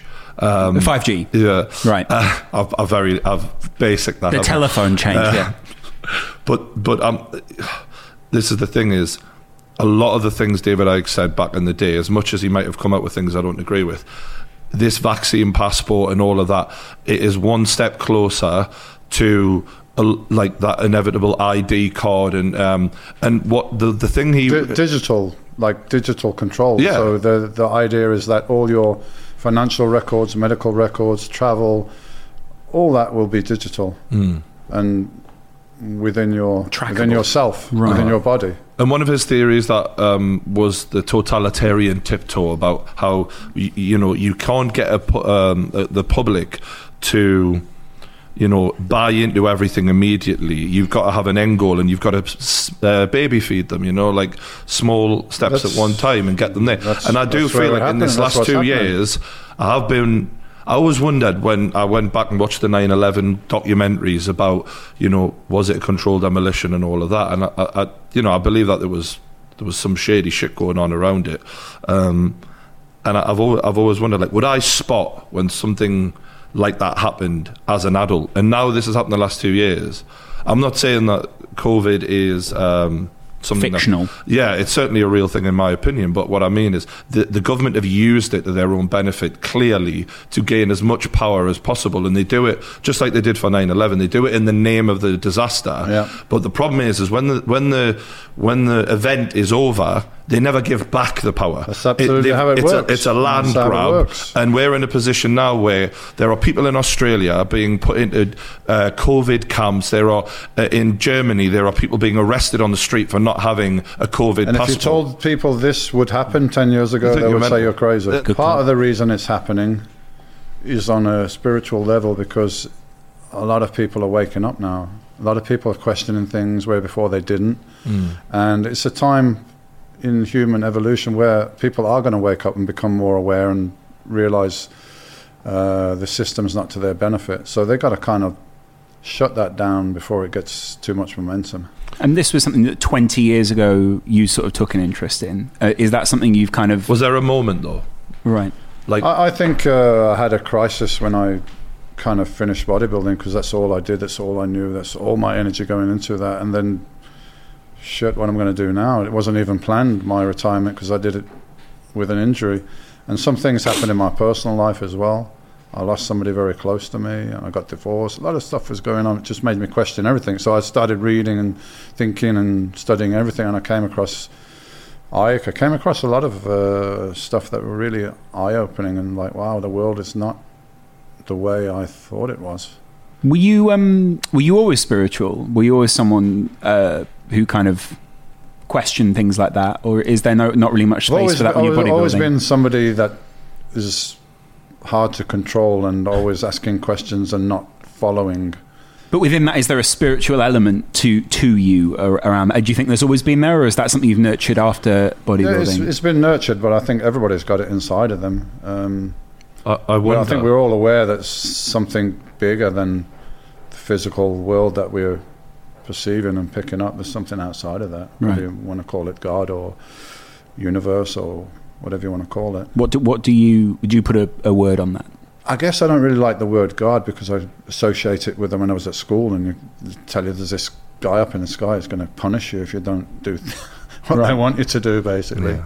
Uh, so maybe it's a bit of a negative. I still feel with that, so I just call it, you know, the the universe, Purpose whatever. or- yeah, like, sure. You know, we're all part of it.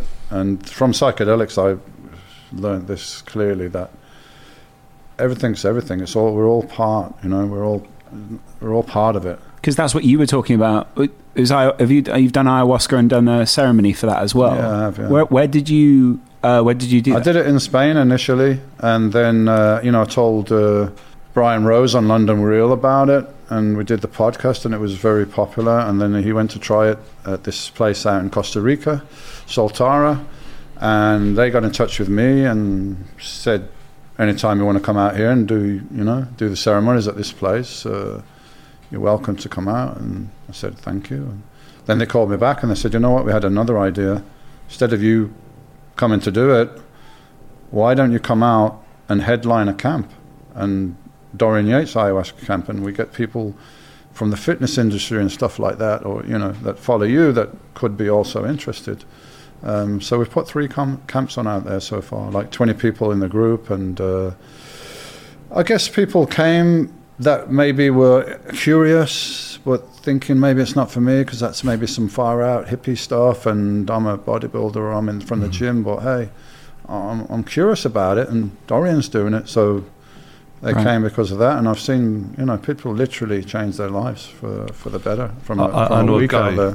I know a guy who's like as blokey as a guy can get. Right, like um, he come into my gym, and he told me he was going to do this um, DMT trip. And he, he come back and he went, Brian, you're not going to believe it. And like he was like he had this different look, different, complete attitude. Yeah. and he was like, I just, I've cried and I've cried. And he, he went back to his girlfriend and he was like, I'm so sorry for the way I've been treating Yeah. you. He stopped smoking. He, he, he, he said, I, I, I spoke to God or whatever it was. And, and like, this is a guy who's like the last person I ever expected to have an epiphany. And like, all of a sudden he's coming out with all this emo, like he's literally tears running down his eyes when he's talking about this experience he had. And that was when I was like, bloody hell, if it can save you, like, You- you- you I want to try this one day. You will be changed, and you will see everything from a different perspective. What was your experience like then? Every time it's a little bit different, but that was the main thing. I mean, uh, my first experience, I was laughing because I was like, "Wow, this is it." This like it's like I knew everything. I couldn't. The thing is, you can't retain all of it. With DMT, is very quick. Well, ayahuasca is DMT, but it's mixed with another compound, so it lasts for hours. So it's kind of slower. You get a bit more from it. Um, but with the uh, with DMT, I saw like everything's one thing. It's all connected, and this life is just a little dream. And don't take it seriously. And I was literally pissing myself laughing, like, "That's it, you bastards!" And I've been getting stressed and worried, and it's all just a little game, and you never die. You're just, you know, just playing a role now, and then, you go somewhere else, and um, you know, I still forget that sometimes because I'm here, I'm doing this, um, you know. So sometimes I still can, you know, think this is like all there is and it's real, and get stressed and everything. But uh, yeah, it gives you a different perspective on things. So ju- just um, I'm really curious about how these things work. So um, you invite people out, and then when when you're doing, what, what does the ceremony entail? Because people call it a ceremony. I kind of have this idea of. I think a lot of people probably go headdresses, full garb, but I don't know if that's reality. Well, what it is, um, first when you get there, there's like some initiations. Like they, they tell you about the plant and what to expect and all that, which is great, and how to like integrate this, how to handle it when you go home. Because I didn't really know that, and I was like wanted to tell everybody, and they just can't relate to what you what you're telling them. They just think, oh, okay, mate, you you know, you went in the jungle, you took some drugs, and you hallucinated. No, Just like I'm a celebrity. I was there. I was like, oh, really, this really happened to me, and uh, so you have to be careful how much you tell people because otherwise Right. they, they doubt you. And when you when you see yeah. their doubt, they don't even need to say anything. Like just the face, right? Then you start to think, oh, was it? Did I really have that experience? Right. so anyway, the ceremony itself um, is like I attract people there, and I maybe have a little chat with them or something when we're there. Um, but the ceremonies has nothing to do with me because I'm not a shaman. Yeah, I, I go in there as a, you know, as a student like everybody else. uh, and you have a meeting with the shaman before the ceremonies to say, "Hey, this is me, and this is why I'm here. This is what I'm going to work on," and you know, they keep that in mind when they do the ceremonies. And uh, you go in, and uh, you have your place like a, you know, like a mattress or something, where you can, you're going to sit, and you go up one at a time, and you you take you drink the medicine, and you sit down, and you wait for the effects to start, start, and then the shamans take over. They start. Uh, these particular shamans are from the Shipibo tribe, and they do icaros. I think I hope I'm pronouncing it right. Basically, they're songs. They're spiritual songs. So they'll see you, and they'll read. You know, once they're in, they take the, the plant medicine themselves. So the plant ayahuasca is not just you're taking a drug. It's some kind of intelligence that I really way more intelligent than us. Who knows who you are. It knows why you're there. It knows what you need to learn, and uh, the shaman kind of works with that energy, and he'll sing songs for you, but they're for you, for your situation. And then they go to Brian, and it'll be helping Brian with his situation. Often you throw up, you might shit yourself. I heard people pissing themselves laughing. I've heard people crying. I heard women having orgasms. so all kind of stuff is Yeah, going when we on. book is it it- up, Loz. Is it sorry? But is this all at the same time in a room then? Yeah. Or- What right. Yeah, Okay. we're all in the room together. and is that? And do You you? must have good cleaning stuff. They genuinely are they? Are you conscious of the other people in that moment, or are you? Um, Yeah, you can kind of come in and out of it. You can hear stuff going on, um, but within your own experience as well. And you can close your eyes or open your eyes, and you see a lot of symbolism, basically, which is the structure of reality is made up from numbers.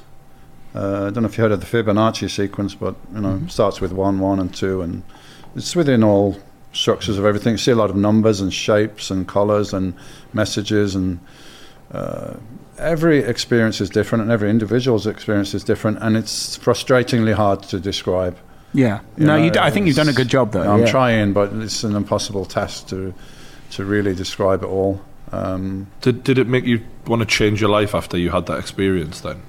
every time is is, is different and you, naturally it's going to change anyway. And some stuff came up that uh, I thought I had dealt with I thought I'd processed it but it was still still there on a deeper level and it came out and you know you're crying or screaming or whatever you're just just getting it out. Even when you're throwing up it's not a physical thing it is obviously a physical thing you're throwing up but it's almost like you're purging out negative emotions and things. Emotions even get stored in your body. You know a lot oftentimes when you get or probably always there's a psychological root to every kind of disease and pain and everything like that. So people sometimes spontaneously healed or the, the pain goes away because the emotion has created that pain. I have a friend that practices a different kind of medicine and it's been very successful uh, and he's explained to me every cancer has a trauma at some point in your life. That was the root cause. And actually when you get cancer it's the trauma is coming out. And uh, they don't use any medicine. They, they process it out and it kind of goes away. Where here you go to hospital they tell you got cancer you right into fear mode straight away right? So and then they give you toxic chemicals on top of that. So uh, that's not going to go well if you know how to handle it psychologically and work through it, at least that's a new German medicine. If anyone wants to look that up, it's very interesting. What's that? If, That's so, if someone is interested in that, what what, what kind of? What new, uh, new German medicine? that's actually literally what you would. Uh, do, uh, Dr. Hammer. right. Um, it's not something that I practice, but I've I've had conversations with with somebody that had three cancers and they're still here That's fascinating. practicing this. This is interesting coming from you because you are a person who was trial and error. Everything has to be fact based and backed up with data.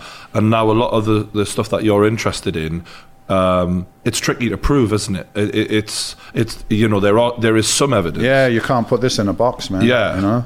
Uh, so So the fact that Uh, you can now believe that, though is interesting. um, black and white, logical thinking Dorian Hmm. is now a lot more flexible.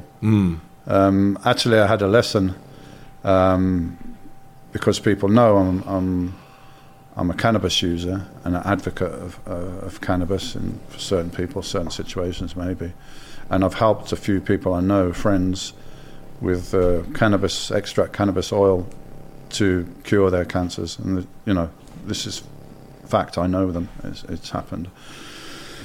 So I went to one time. I went to the um, ayahuasca and the shaman and uh, had my little consultation with him. And he looked at me and he said, uh, you, "You use a lot of coffee?" I said, "No, I don't drink coffee." He said, "Cannabis?" I said, "Yeah." Hmm. You need to use less. So there's me, the you know, analytical, logical, less, but how much? But when? Once a week, twice a week? What? He just laughed at me. He said, "Wait, see, ask, ask the plant."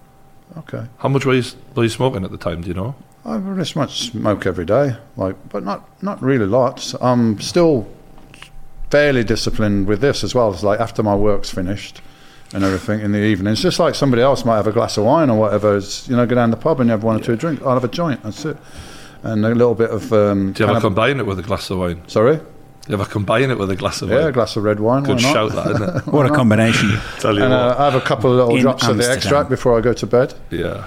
Uh, anyway, Does that help though? But uh, for sleeping, the way the way it helps. It helps for sleep, and um, it's um, it's basically a preventative medicine.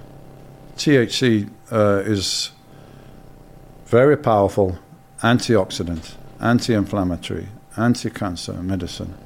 It's, good for so many things, and don't have to take my word for it, guys. If you go search a guy called Robert Melamede, I think I'm pronouncing it right. He's a molecular biologist, and his field of expertise is free radicals. We're talking about exercise and free radicals. Free radicals aging and damaging your cells, and uh, he's the world's leading expert on it. And he says cannabis is number one uh, antioxidant, anti-inflammatory medicine that you can take. So anyway, you know, I got this love affair with uh, Mary Jane, yeah, cannabis. so he's telling me you need to cut back a bit, yeah. How much, whatever. He's like, just laugh. He said, just wait. Just took the drink, and you know, there's so many things going on. So I'm just picking up one thing that I remember.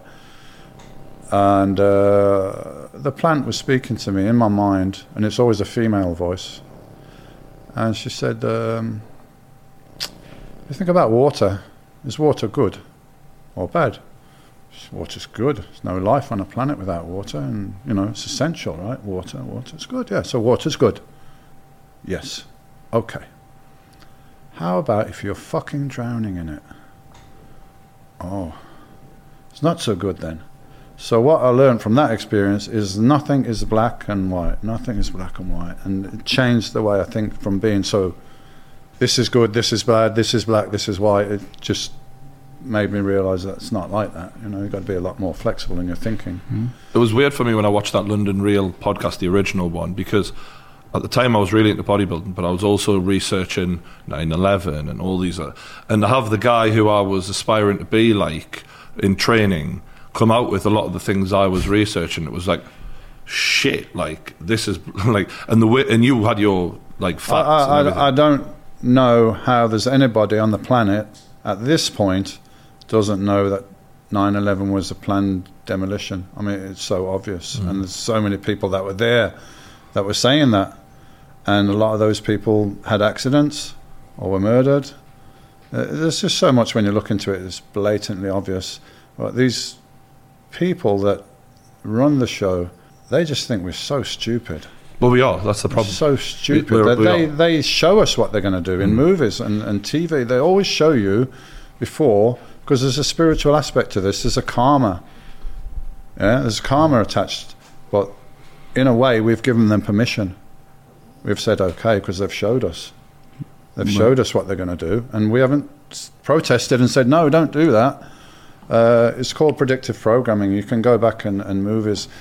I was telling my daughter years ago, stop watching these movies, the Hunger Games and all these games, because every movie that's coming out now for the young people is about this dark dystopian future. It's like programming your mind that this can and will happen. Uh, when the pandemic that wasn't a pandemic started, um, I went on my Apple box, yeah? You know, that if you've got Apple TV, there's like the top 40 movies or something. One was literally called Pandemic. Yeah, at there was the like time. ten There was pandemic, virus, contagion, right, contagion. yeah. They, they were there. There was like ten of them. So, over the years, they've been preparing us mentally for this, that this could happen. And you could be in this ooh, scary future where there's a virus that's going to kill everybody. Everyone at the time when it happened was saying to me, "We're going into lockdown," and I was like, "Wait, what the fuck's a lockdown? Like what?" Like, but everyone else was like, "Yeah, lockdown, lockdown." I also remember what my experience was at that time, and I'll admit I, I, there was a lot of fear. I had a I had a pregnant uh, wife, Yeah. and my dad was That's very how they get it. was very Fear- seriously Fear is the biggest weapon. I was very. They were very seriously ill, and I'll be honest. I, I- you know, I, I, I think Brian and I discussed this on a podcast. The kind of doubt for me, it wasn't even. Uh, from my perspective, it wasn't me going. There's definitely a virus. It's it's pretty much I can't roll the dice with some of these people in my life, and I think they play on those. a- Some people the- play on those aspects. There's always a virus. Sure, There's, there's you know, there's flu every year. Somehow flu Flu's magically time for me. disappeared. Mutations are going to Uh, happen. There's always a virus. so, uh, if there was a pandemic, then surely the um, what's it called? Like the mean uh, all cause mortality, Mhm. all cause mortality. You know, people that dying of, of everything would go up, right? It wasn't. It's like 2020 is a little bit less than 2019 and 2018. So in Spain, there was a court case. Somebody took a case against the Spanish government, the health department of the Spanish government, and said, "Okay, you you did all these measures because of COVID 19, right? Okay, so can you show us proof that COVID 19 exists and it has been isolated as a you know particular virus?" They didn't even turn up in court. So now all the fines in Spain have to be paid back because there was no basis for the lockdown in the first place. Hmm.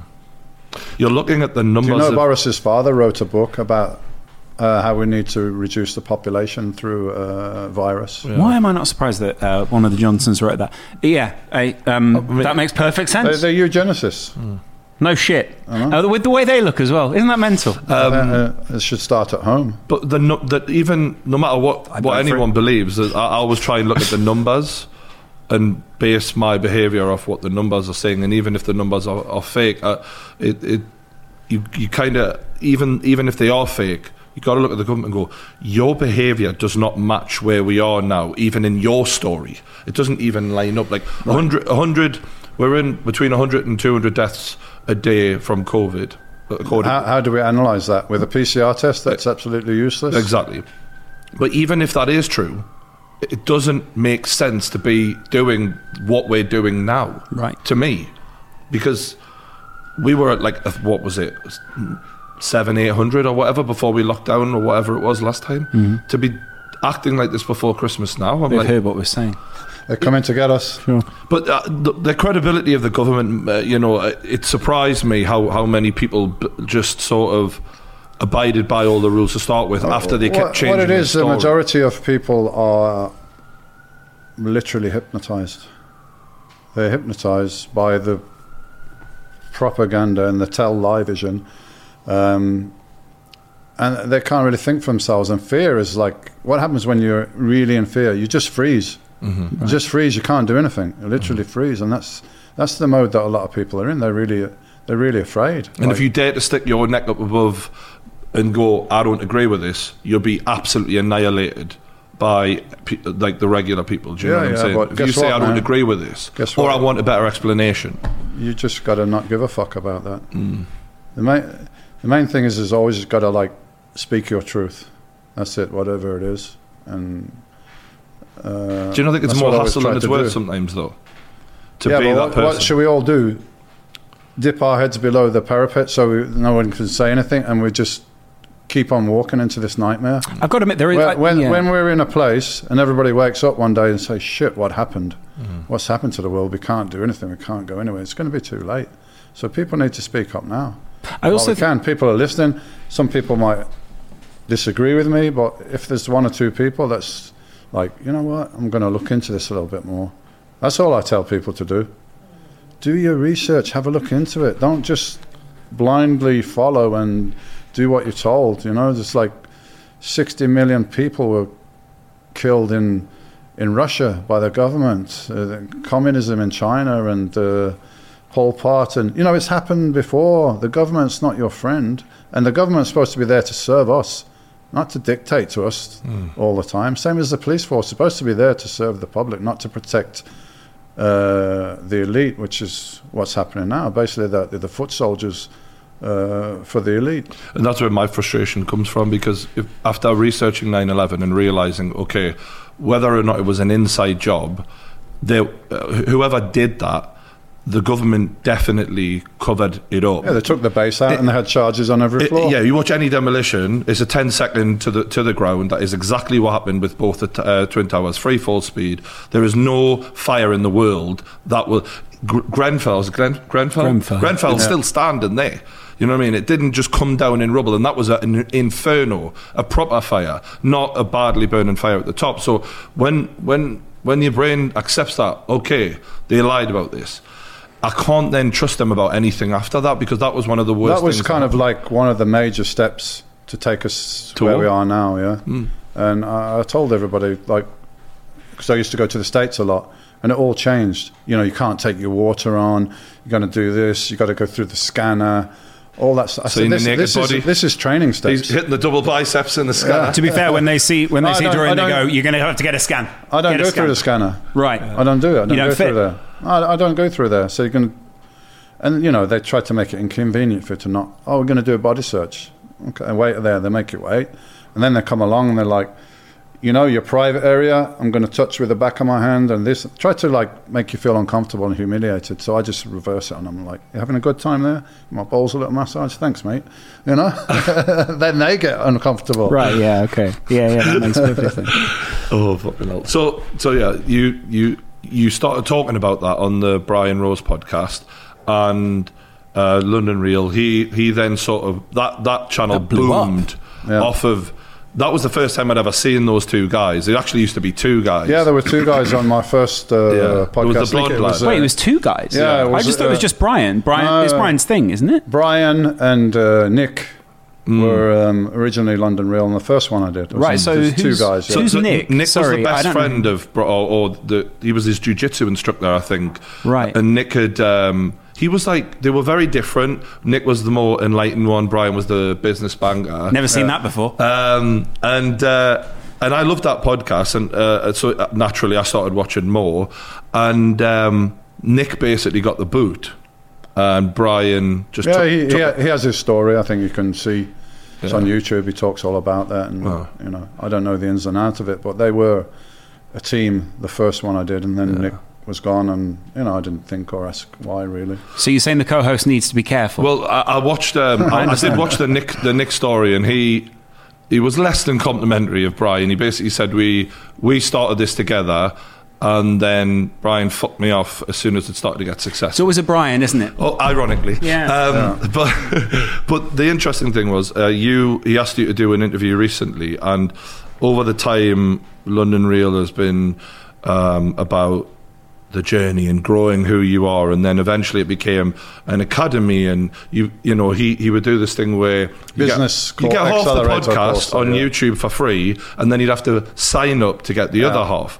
Very smart business model. Uh, which is ironically what he said to uh, to me when I went on his podcast, and um, I said, "Look, can I have the whole thing to put on my channel at a later date or whatever?" He said, "Yeah, yeah." And then after the fact, I then asked him for the whole thing, and he went, "No, no, no." Um, so that's why I removed our podcast for those who wondered about Brian Rose because it's the only podcast I've ever taken down. But then Brian went into a different direction, um, uh, which was. Um, the Freedom Platform, and you get loads of people that donate money for that. Now, Was that with? Was that the one with David Icke? yeah, I Right, think David right. Icke helped him launch that um, when he was doing the whole Icke Rose three. So there was Icke Rose one. There was um. There were, then there was Frost Nixon two, and then there was Icke Rose So, three. so he inserted him. He he was trying to grow his name off David Icke, basically. right. Um, Who the isn't? freedom the Freedom Platform got about a million donation, a million pounds worth of donations. Oh fucking way! Yeah, and then and then it never materialized. Yeah, it was more than that. Yeah, and so then, so and my, then- my experience with Brian and London Real was the first one I did with Brian and Nick. Um, I think I did a second one. Then it came to Spain and did a documentary. Hmm. So you know, it was mutually beneficial. I had never done a podcast before, and uh, I didn't really like doing interviews, and I've done a thousands of interviews, and it's always the same bodybuilding questions. But what I liked about London Real is we went off on tangents, and we, you know, we talked. But, yeah, before we went on, I was somehow came up the conversation with psychedelics, and Nick was like, "Can we ask you about this?" On I said, "You ask me whatever you want. You know, I don't really care." Um, and it was super popular, right? It boosted London Real, and it was good for me as well. Um, so it was all good until and, and Brian was very good at his job. I think it was a very good interviewer. Had amazing guests on there, and uh, I was actually me that suggested, "Hey, take a look at this guy, David Icke. I think it would be interesting for your show." And initially didn't want to have him on there, but in the end he, did. And whatever happened got took down from YouTube, or so it's like, well, we're going to fight this censorship, yeah, and the whole thing that was going on with the pandemic and everything. We're going to fight this. He made a lot of videos at that time, didn't he? We're going to create an army, London Right. Real Army, and everyone was behind it. Even me, like, yeah, that's a great idea. Let's get, all get together and let's fight this. Is like create a bloody a movement. And then there was like protests in London with David Icke and, and different people speaking, and Brian was conspicuously absent. So I was thinking, are you really doing this? If it's not for your benefit and you're not leading it, you're not you're not interested. So you're not really interested. He was certainly making a lot of videos, but yeah. So he was He's asking for money to be donated, and everyone got behind it. Friends of mine donated money because they were with this cause, crea- you know, build this freedom platform. And he spoke to me and said, "We're going to build this platform."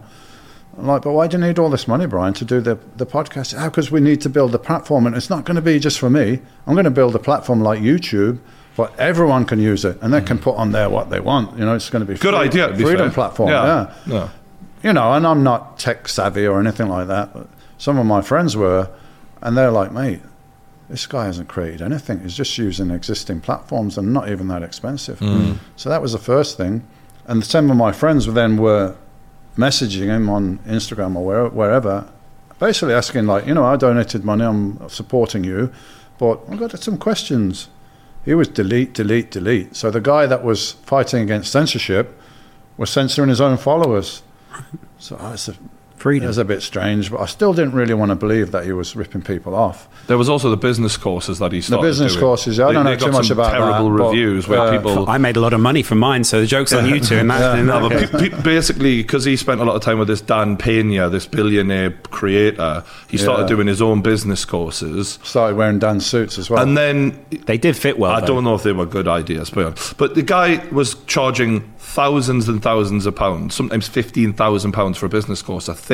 Worth every penny for me. and me. a lot of people were asking for their money back. Yeah, And I've seen footage that, of, yeah. of people in the street running up to Brian with a camera, and he just, it's very political, ironically, deny, deny, deny sort of thing. And then after he's kind of burnt a few bridges there, he pivots again into politics and runs for mayor right after all that money had been raised. And a lot of people are like, okay, so you got a lot of money for the Freedom Platform, but that hasn't really materialized the way we thought it would. And then you make a massive, expensive campaign for mayor. in Where's which you spend, money come in which you spend a lot of cash. well, the, that's, No lines that's being when drawn. he contacted me to do a further interview. Right. So I know what he wanted to do. He wanted to interview me so it would seem like I'm backing him for mayor, yeah? Hmm. And he said he was second in the betting odds, but he basically put money on himself, so that's how he got up in the betting Did you see? Did you see that interview where he gets sort of rumbled where the guy goes, "Yeah, but he goes, we're second in the odds," and he goes, "Have you put money on yourself?" And he goes. I might have put money on myself because if you have a massive bet come in, the, have the, to the change the odds odds, have to change. Well, the best one was with these young kids that interviewed him. Oh, they, they my might. God. Yeah, yeah, yeah. They were like 15 years old Yeah. and they showed him up, and he just he had to get off. Oh, it's time to go now. Uh, uh, I, I got to go. I got. To, they're telling me bye bye. Yeah, That so- must be hard for you though, the- because the you've thing- helped build this creature, Yeah. and now your name and your credibility, as well as many other guests that he's had, Yeah. is helped And he, create. he had some amazing guests on Mm. there. It's su- such a shame because he had a brilliant podcast. He was good at his job. This freedom platform thing, he could have really got behind that and Mm. really started. Some people were getting behind him, and so he asked me, "Can you do this interview?" I said, "I can, Brian, but I'm going to bring this up because people are asking where's the money at." Ah, uh, you know, I don't really, uh, I can't really address that. I just want to talk about my thing from there. I mean, what I could have done really, but I could have just gone on there and ambushed him. He said, "No, I can't. Oh, we'll address this at another date." I said, "No." It's, I said, "If that's the way you want to do it, mate, I'm not going to do the interview." And then I just put something on my Instagram saying, "Guys, if you're, you know, looking forward to the interview, sorry, I'm not doing it, and these are the reasons why." And I don't want to associate myself with Brian anymore because he can't answer these questions even to me. So uh, that was it with with Brian. It's a shame he could have. Uh, it could have took it in a totally different direction. He's now into uh, crypto, so he's pivoted again, and he's basically got the nickname online as like the grifter who keeps on grifting. Right, okay. And it, it- There's always somebody else out there that's going to be naive and you'll be able to rip of course. Every town needs a monorail. Yeah. Have you ever seen that episode?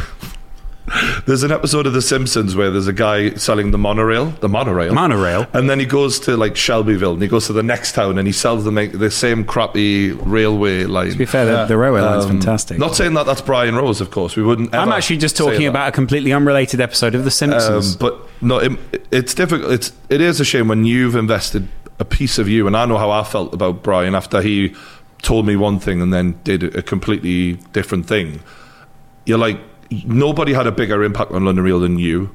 Like you're the reason I found out who they were, and then now say like what he's allegedly how badly he's allegedly treated people and even that campaign for mayor let's just speak facts it was cringeworthy well, I mean, the, the, the problem with bu- the camp. what was the bus called? He had a. He was in the back of a bus with his pinstripe suit on every day, taking calls, and he's like, "Hey, everybody!" he's getting no one viewing it. no pro- one cared. He spent that all that money. that was the problem, and it was an ego trip. That's all it was. But he did. He was never going to win. His real problem, I think, was he ended up he ended up uh, running for mayor in the same year as I think, uh, well, two predominantly uh, big YouTubers from the platform, or They did one, it one for- big for and a one small, did it for a joke, and they got more votes. Both of them got more votes than Brian Rose. He spent over apparently his budget. It was like the biggest budget in like running for mayor of London.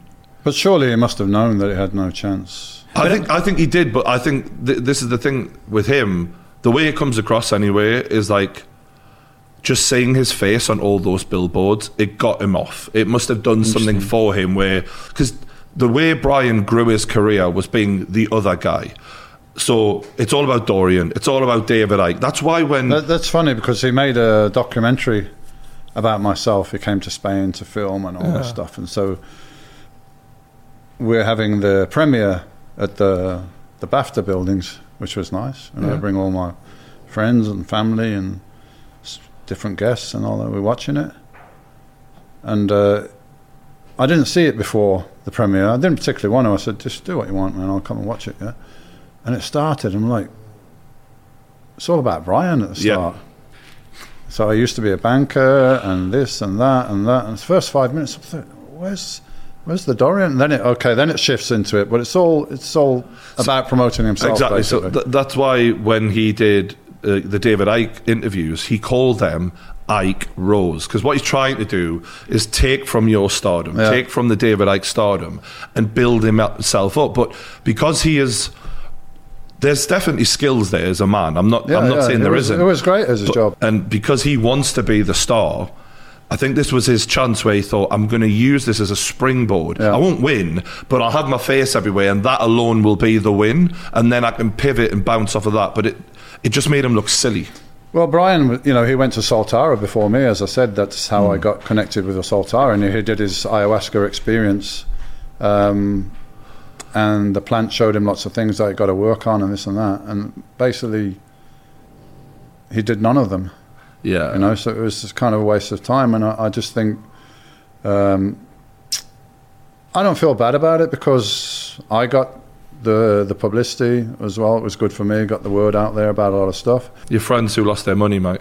yeah i, f- I feel bad for them and uh, i actually feel bad for brian because he got a lot of stuff he needs to work on you know Yeah. really That's the way I'm always left feeling with uh, Rose. I, I, I think there's a little bit of small guy man with a lot, syndrome lot of in it's a guy as with a lot of issues and Yeah. he still hasn't worked through it. So anyway, I don't want to talk about Brian all Yeah, day. get that, yeah. I think it's enough that we spoke about it and, and cleared it up. My association with Brian is uh, is no longer there. now you're this this new version of Dorian.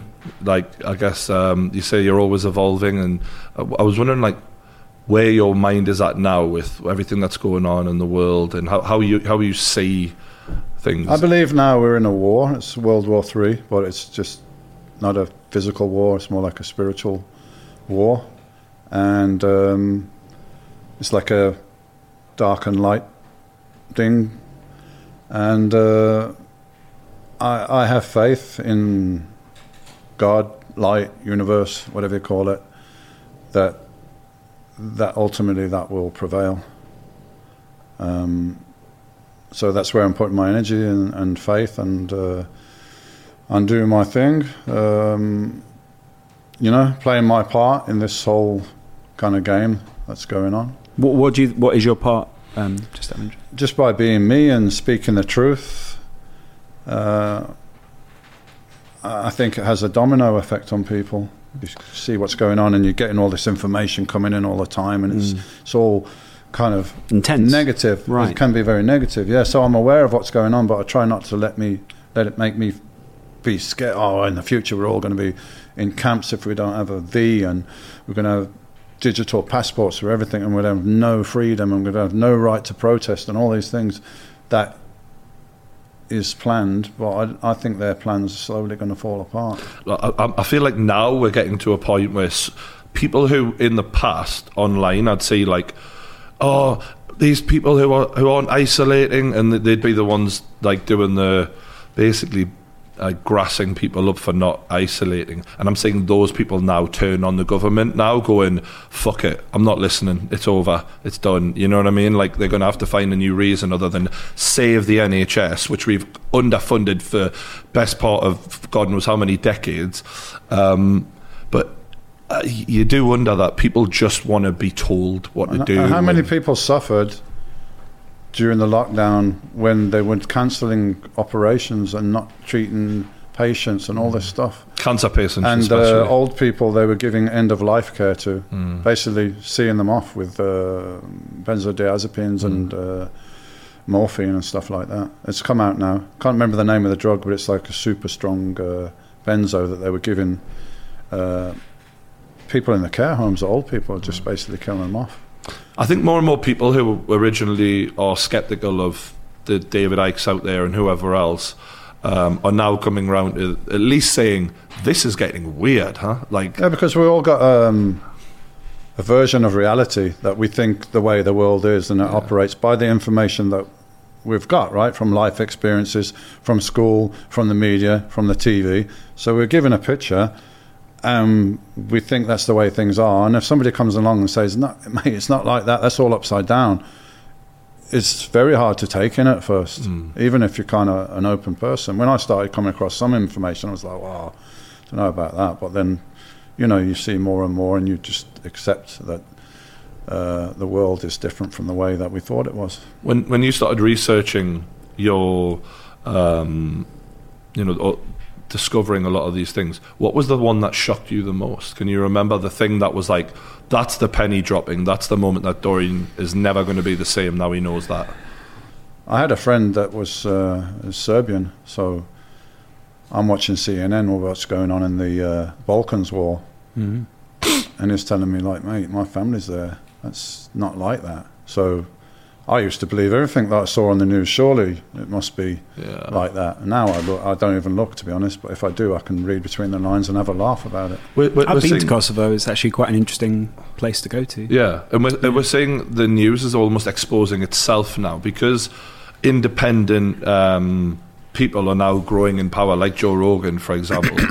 And people are switching off. They're yeah. switching off. That's what's going to happen. and that's why CNN are attacking Joe Rogan. I Rogan love and the calling speech him. that Ricky Gervais gave at this whatever awards. Oh, was. yeah, yeah. brilliant because he's just in a dressed up as a as a joke. He was telling the truth, yeah. and a lot of these things are going to come out with this uh, child trafficking and paedophilia. Right now is the biggest trial which is in Giselle, Giselle, Giselle. Oh Maxwell. yeah, Ghislaine. Ghislaine, I think, is the, the But- BBC have had to learn to say it as well. So yeah, yeah, but we all uh, have. it's hardly being covered, right? Yeah, Yeah, strange. it's a bit weird, isn't it? Hardly being covered. Strange that it's almost And like they're, planning they're putting letting the right. They Most put of them the in right, Pizza Express. Put the right judge in place and all this. So I don't know if the truth will come out of that. But that's you know, all- Andrew must be sweating on it though. all the uh, it's not just Andrews like you like a lot of the elite politicians and so on was going out to that island Yeah, if you look at the book, You I look mean, at the it's flight stunning. log, yeah, the flight log. Bill Clinton Clinton really likes flying. so does Donald Trump by the looks Uh, of but it. the, you know these people they're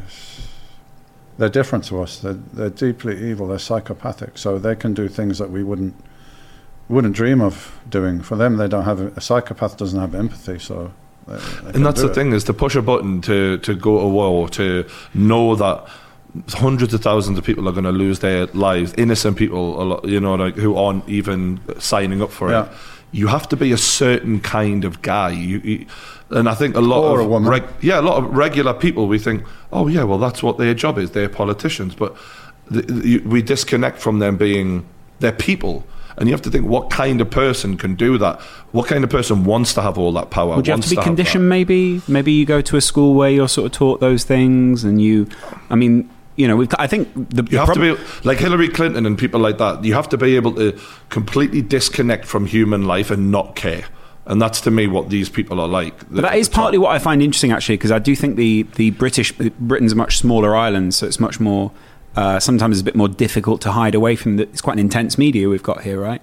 And I do think during COVID, quite quite a few of those masks have slipped, and people have seen elements of the government being actually quite shit at their job in the But first got- place. Have you not seen how many they're, they're protests were pretending to they're pretending to be incompetent so we just think, oh they're just stupid muppets but no, no they're not Well, you see, that's They- why- they that's why I actually have- find they interesting have a is- reason they have a plan you know? yeah, that, that's actually kind of what I find interesting because I, I think a lot of you know, are taken bumbling, in bumbling Boris who doesn't know what he's doing. He knows what he's prickish, pretty, So- and, so yeah, the- the- the cunt ma- Rob. I think another we've real all, they've all got nicknames. Another real shocker was how many protests during the this um, COVID period Were not even were covered. not covered. And I'm talking when you do see the video of them on uh, social media, you're like.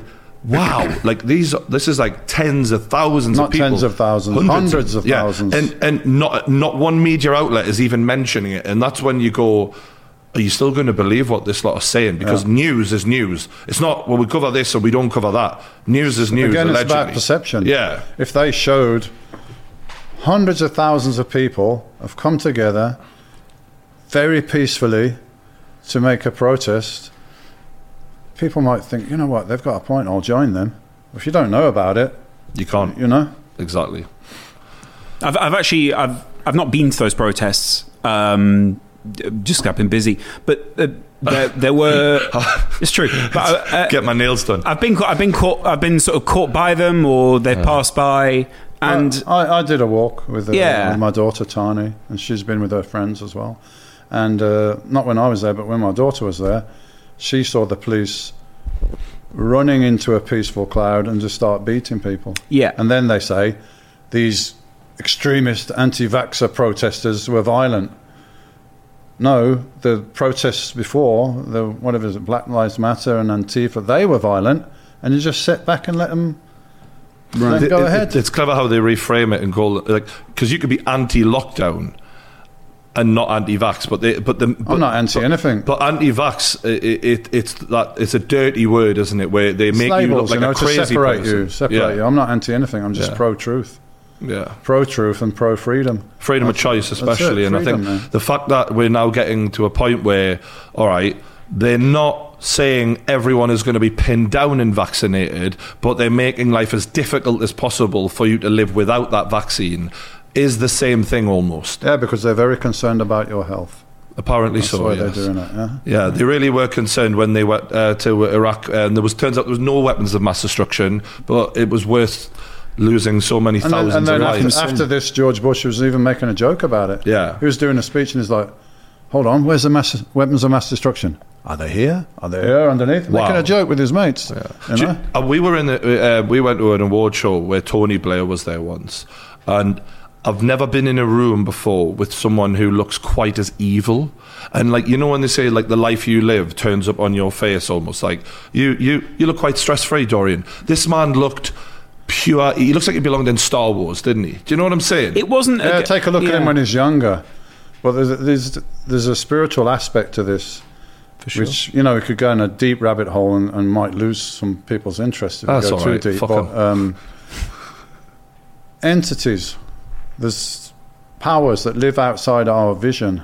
That these people, that's why they do this satanic ritual, so they can tune into this. And, and basically, the way I see it is like, if you get deep into this, you can have whatever you want in this physical world, um, but you're paying a price, and you can see it in the in the eyes. Mm. The guy's lost his soul, basically, if, if you want to put it like that. there's there's a lot of celebrities who do this picture where they cover one eye as a sign that we're in the club, sort of thing. Right. Yeah. Do- A lot- we a lot, should a just lot do of them that. Are compromised because they've been put in compromising positions, mm. like this guy Epstein and, and, and Maxwell, mm. Provide this underage girls or whatever it is. that goes worse than that, but and then they'll probably be filmed or photographed doing all this stuff. So Well, now you- Epstein now had gotta cameras what's everywhere, What, all, what is, all over sorry, his what's house. worse than um, that? Uh, the sacrificial the Right, killing okay, of sorry. the children, Yeah, yeah, right, uh, okay. you know, the sacrificial uh, ceremonies and stuff. You just check out how many children go missing every year. I don't know in the UK, a couple hundred thousand children go missing every year, and Wow. they don't turn up anywhere. I didn't know Where it was are that they number. That's incredible. Where are they yeah, going? right.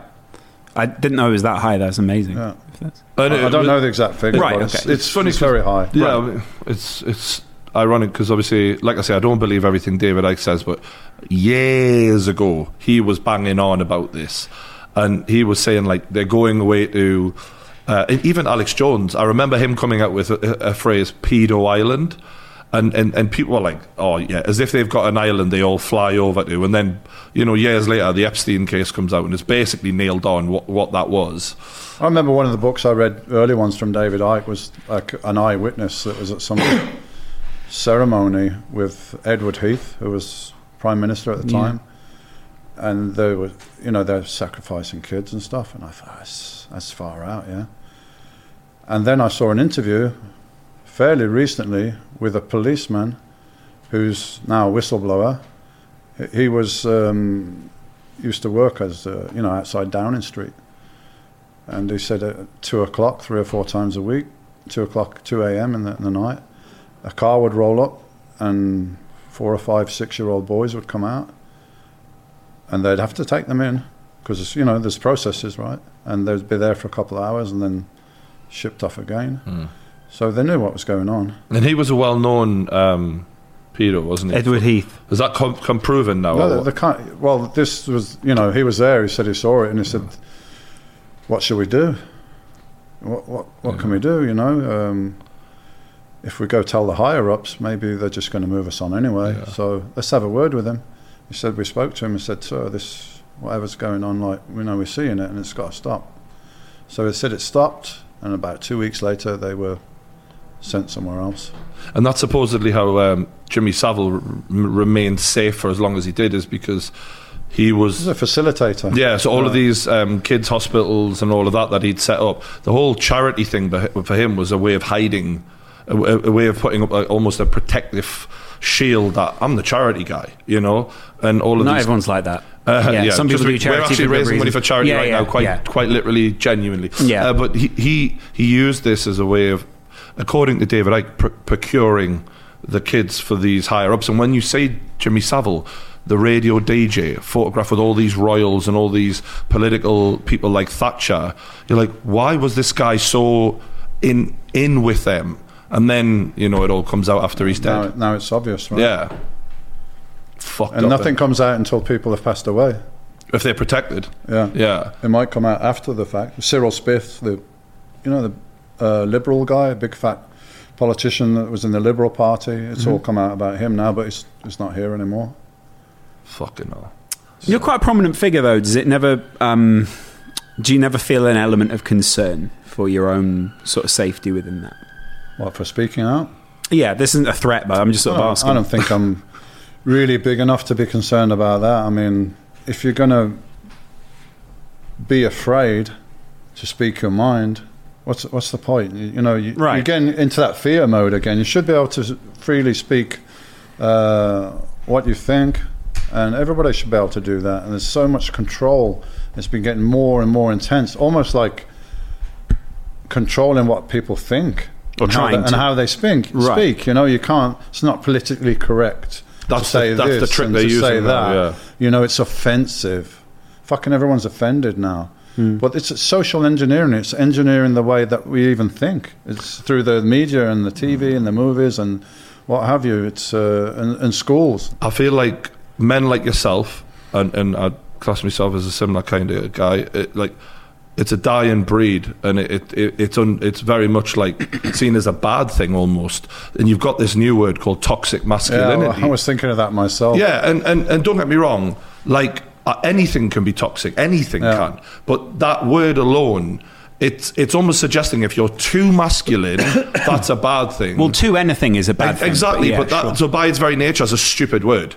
Um, because what you should just say is like Masculinity. pe- someone's an asshole. You know what I mean, Right. or whatever. But th- it it does feel like now, uh, you know, my experience on social media is if I if I speak out and say anything that is a bit too self assured and and and and show signs of being an alpha male, it is a bad thing now. People react in a bad way, and I'm fucking pissed off with it. If I'm Fuck honest, them, like, man. it's annoying me. Fuck them. Be who you are. You know that's that's what I'm saying. There's pressure to to mold people and mold the way that they think and the way they behave, Hmm. and you just got to break that and, and, and be but who you are. but can, you are, can I just interject on that? Uh, I think I kind I kind of agree. In my experience, to be the same. Obviously, uh, not necessarily embodying the classic alpha male ideas, but um, what I, what I do find interesting, and I think a lot of people um, hear what you say, and they say, um, and you're saying, be yourself, and I I think that's a really great message. But what that we, we I almost want to go a step further and say when you are yourself and when you are honest and when you are saying what you really think, you'll actually get very honest feedback from the world as well. You're not basically saying go out and fuck everyone else. You can think whatever you want and that won't change you. You're saying that if you are your I, I don't want to put words in your mouth. I'm kind of putting a theory out there. That if you are yourself, then through those experiences, you will learn. Um, you'll also learn about yourself and the world will reflect back to you so if you are wrong about something or you know you put an uh, if you put an opinion out there you'll get feedback on that Yeah. and that and that that changes you as a person and you adapt But it's why No- that feedback's coming is the question. well So- but, but i'm not saying that fe- feedback won't always be negative It's the same thing with me with bodybuilding. I might have perceived, and maybe I did for some period of time, that people expect me to be this guy. right So I should be this guy to keep everybody happy. No.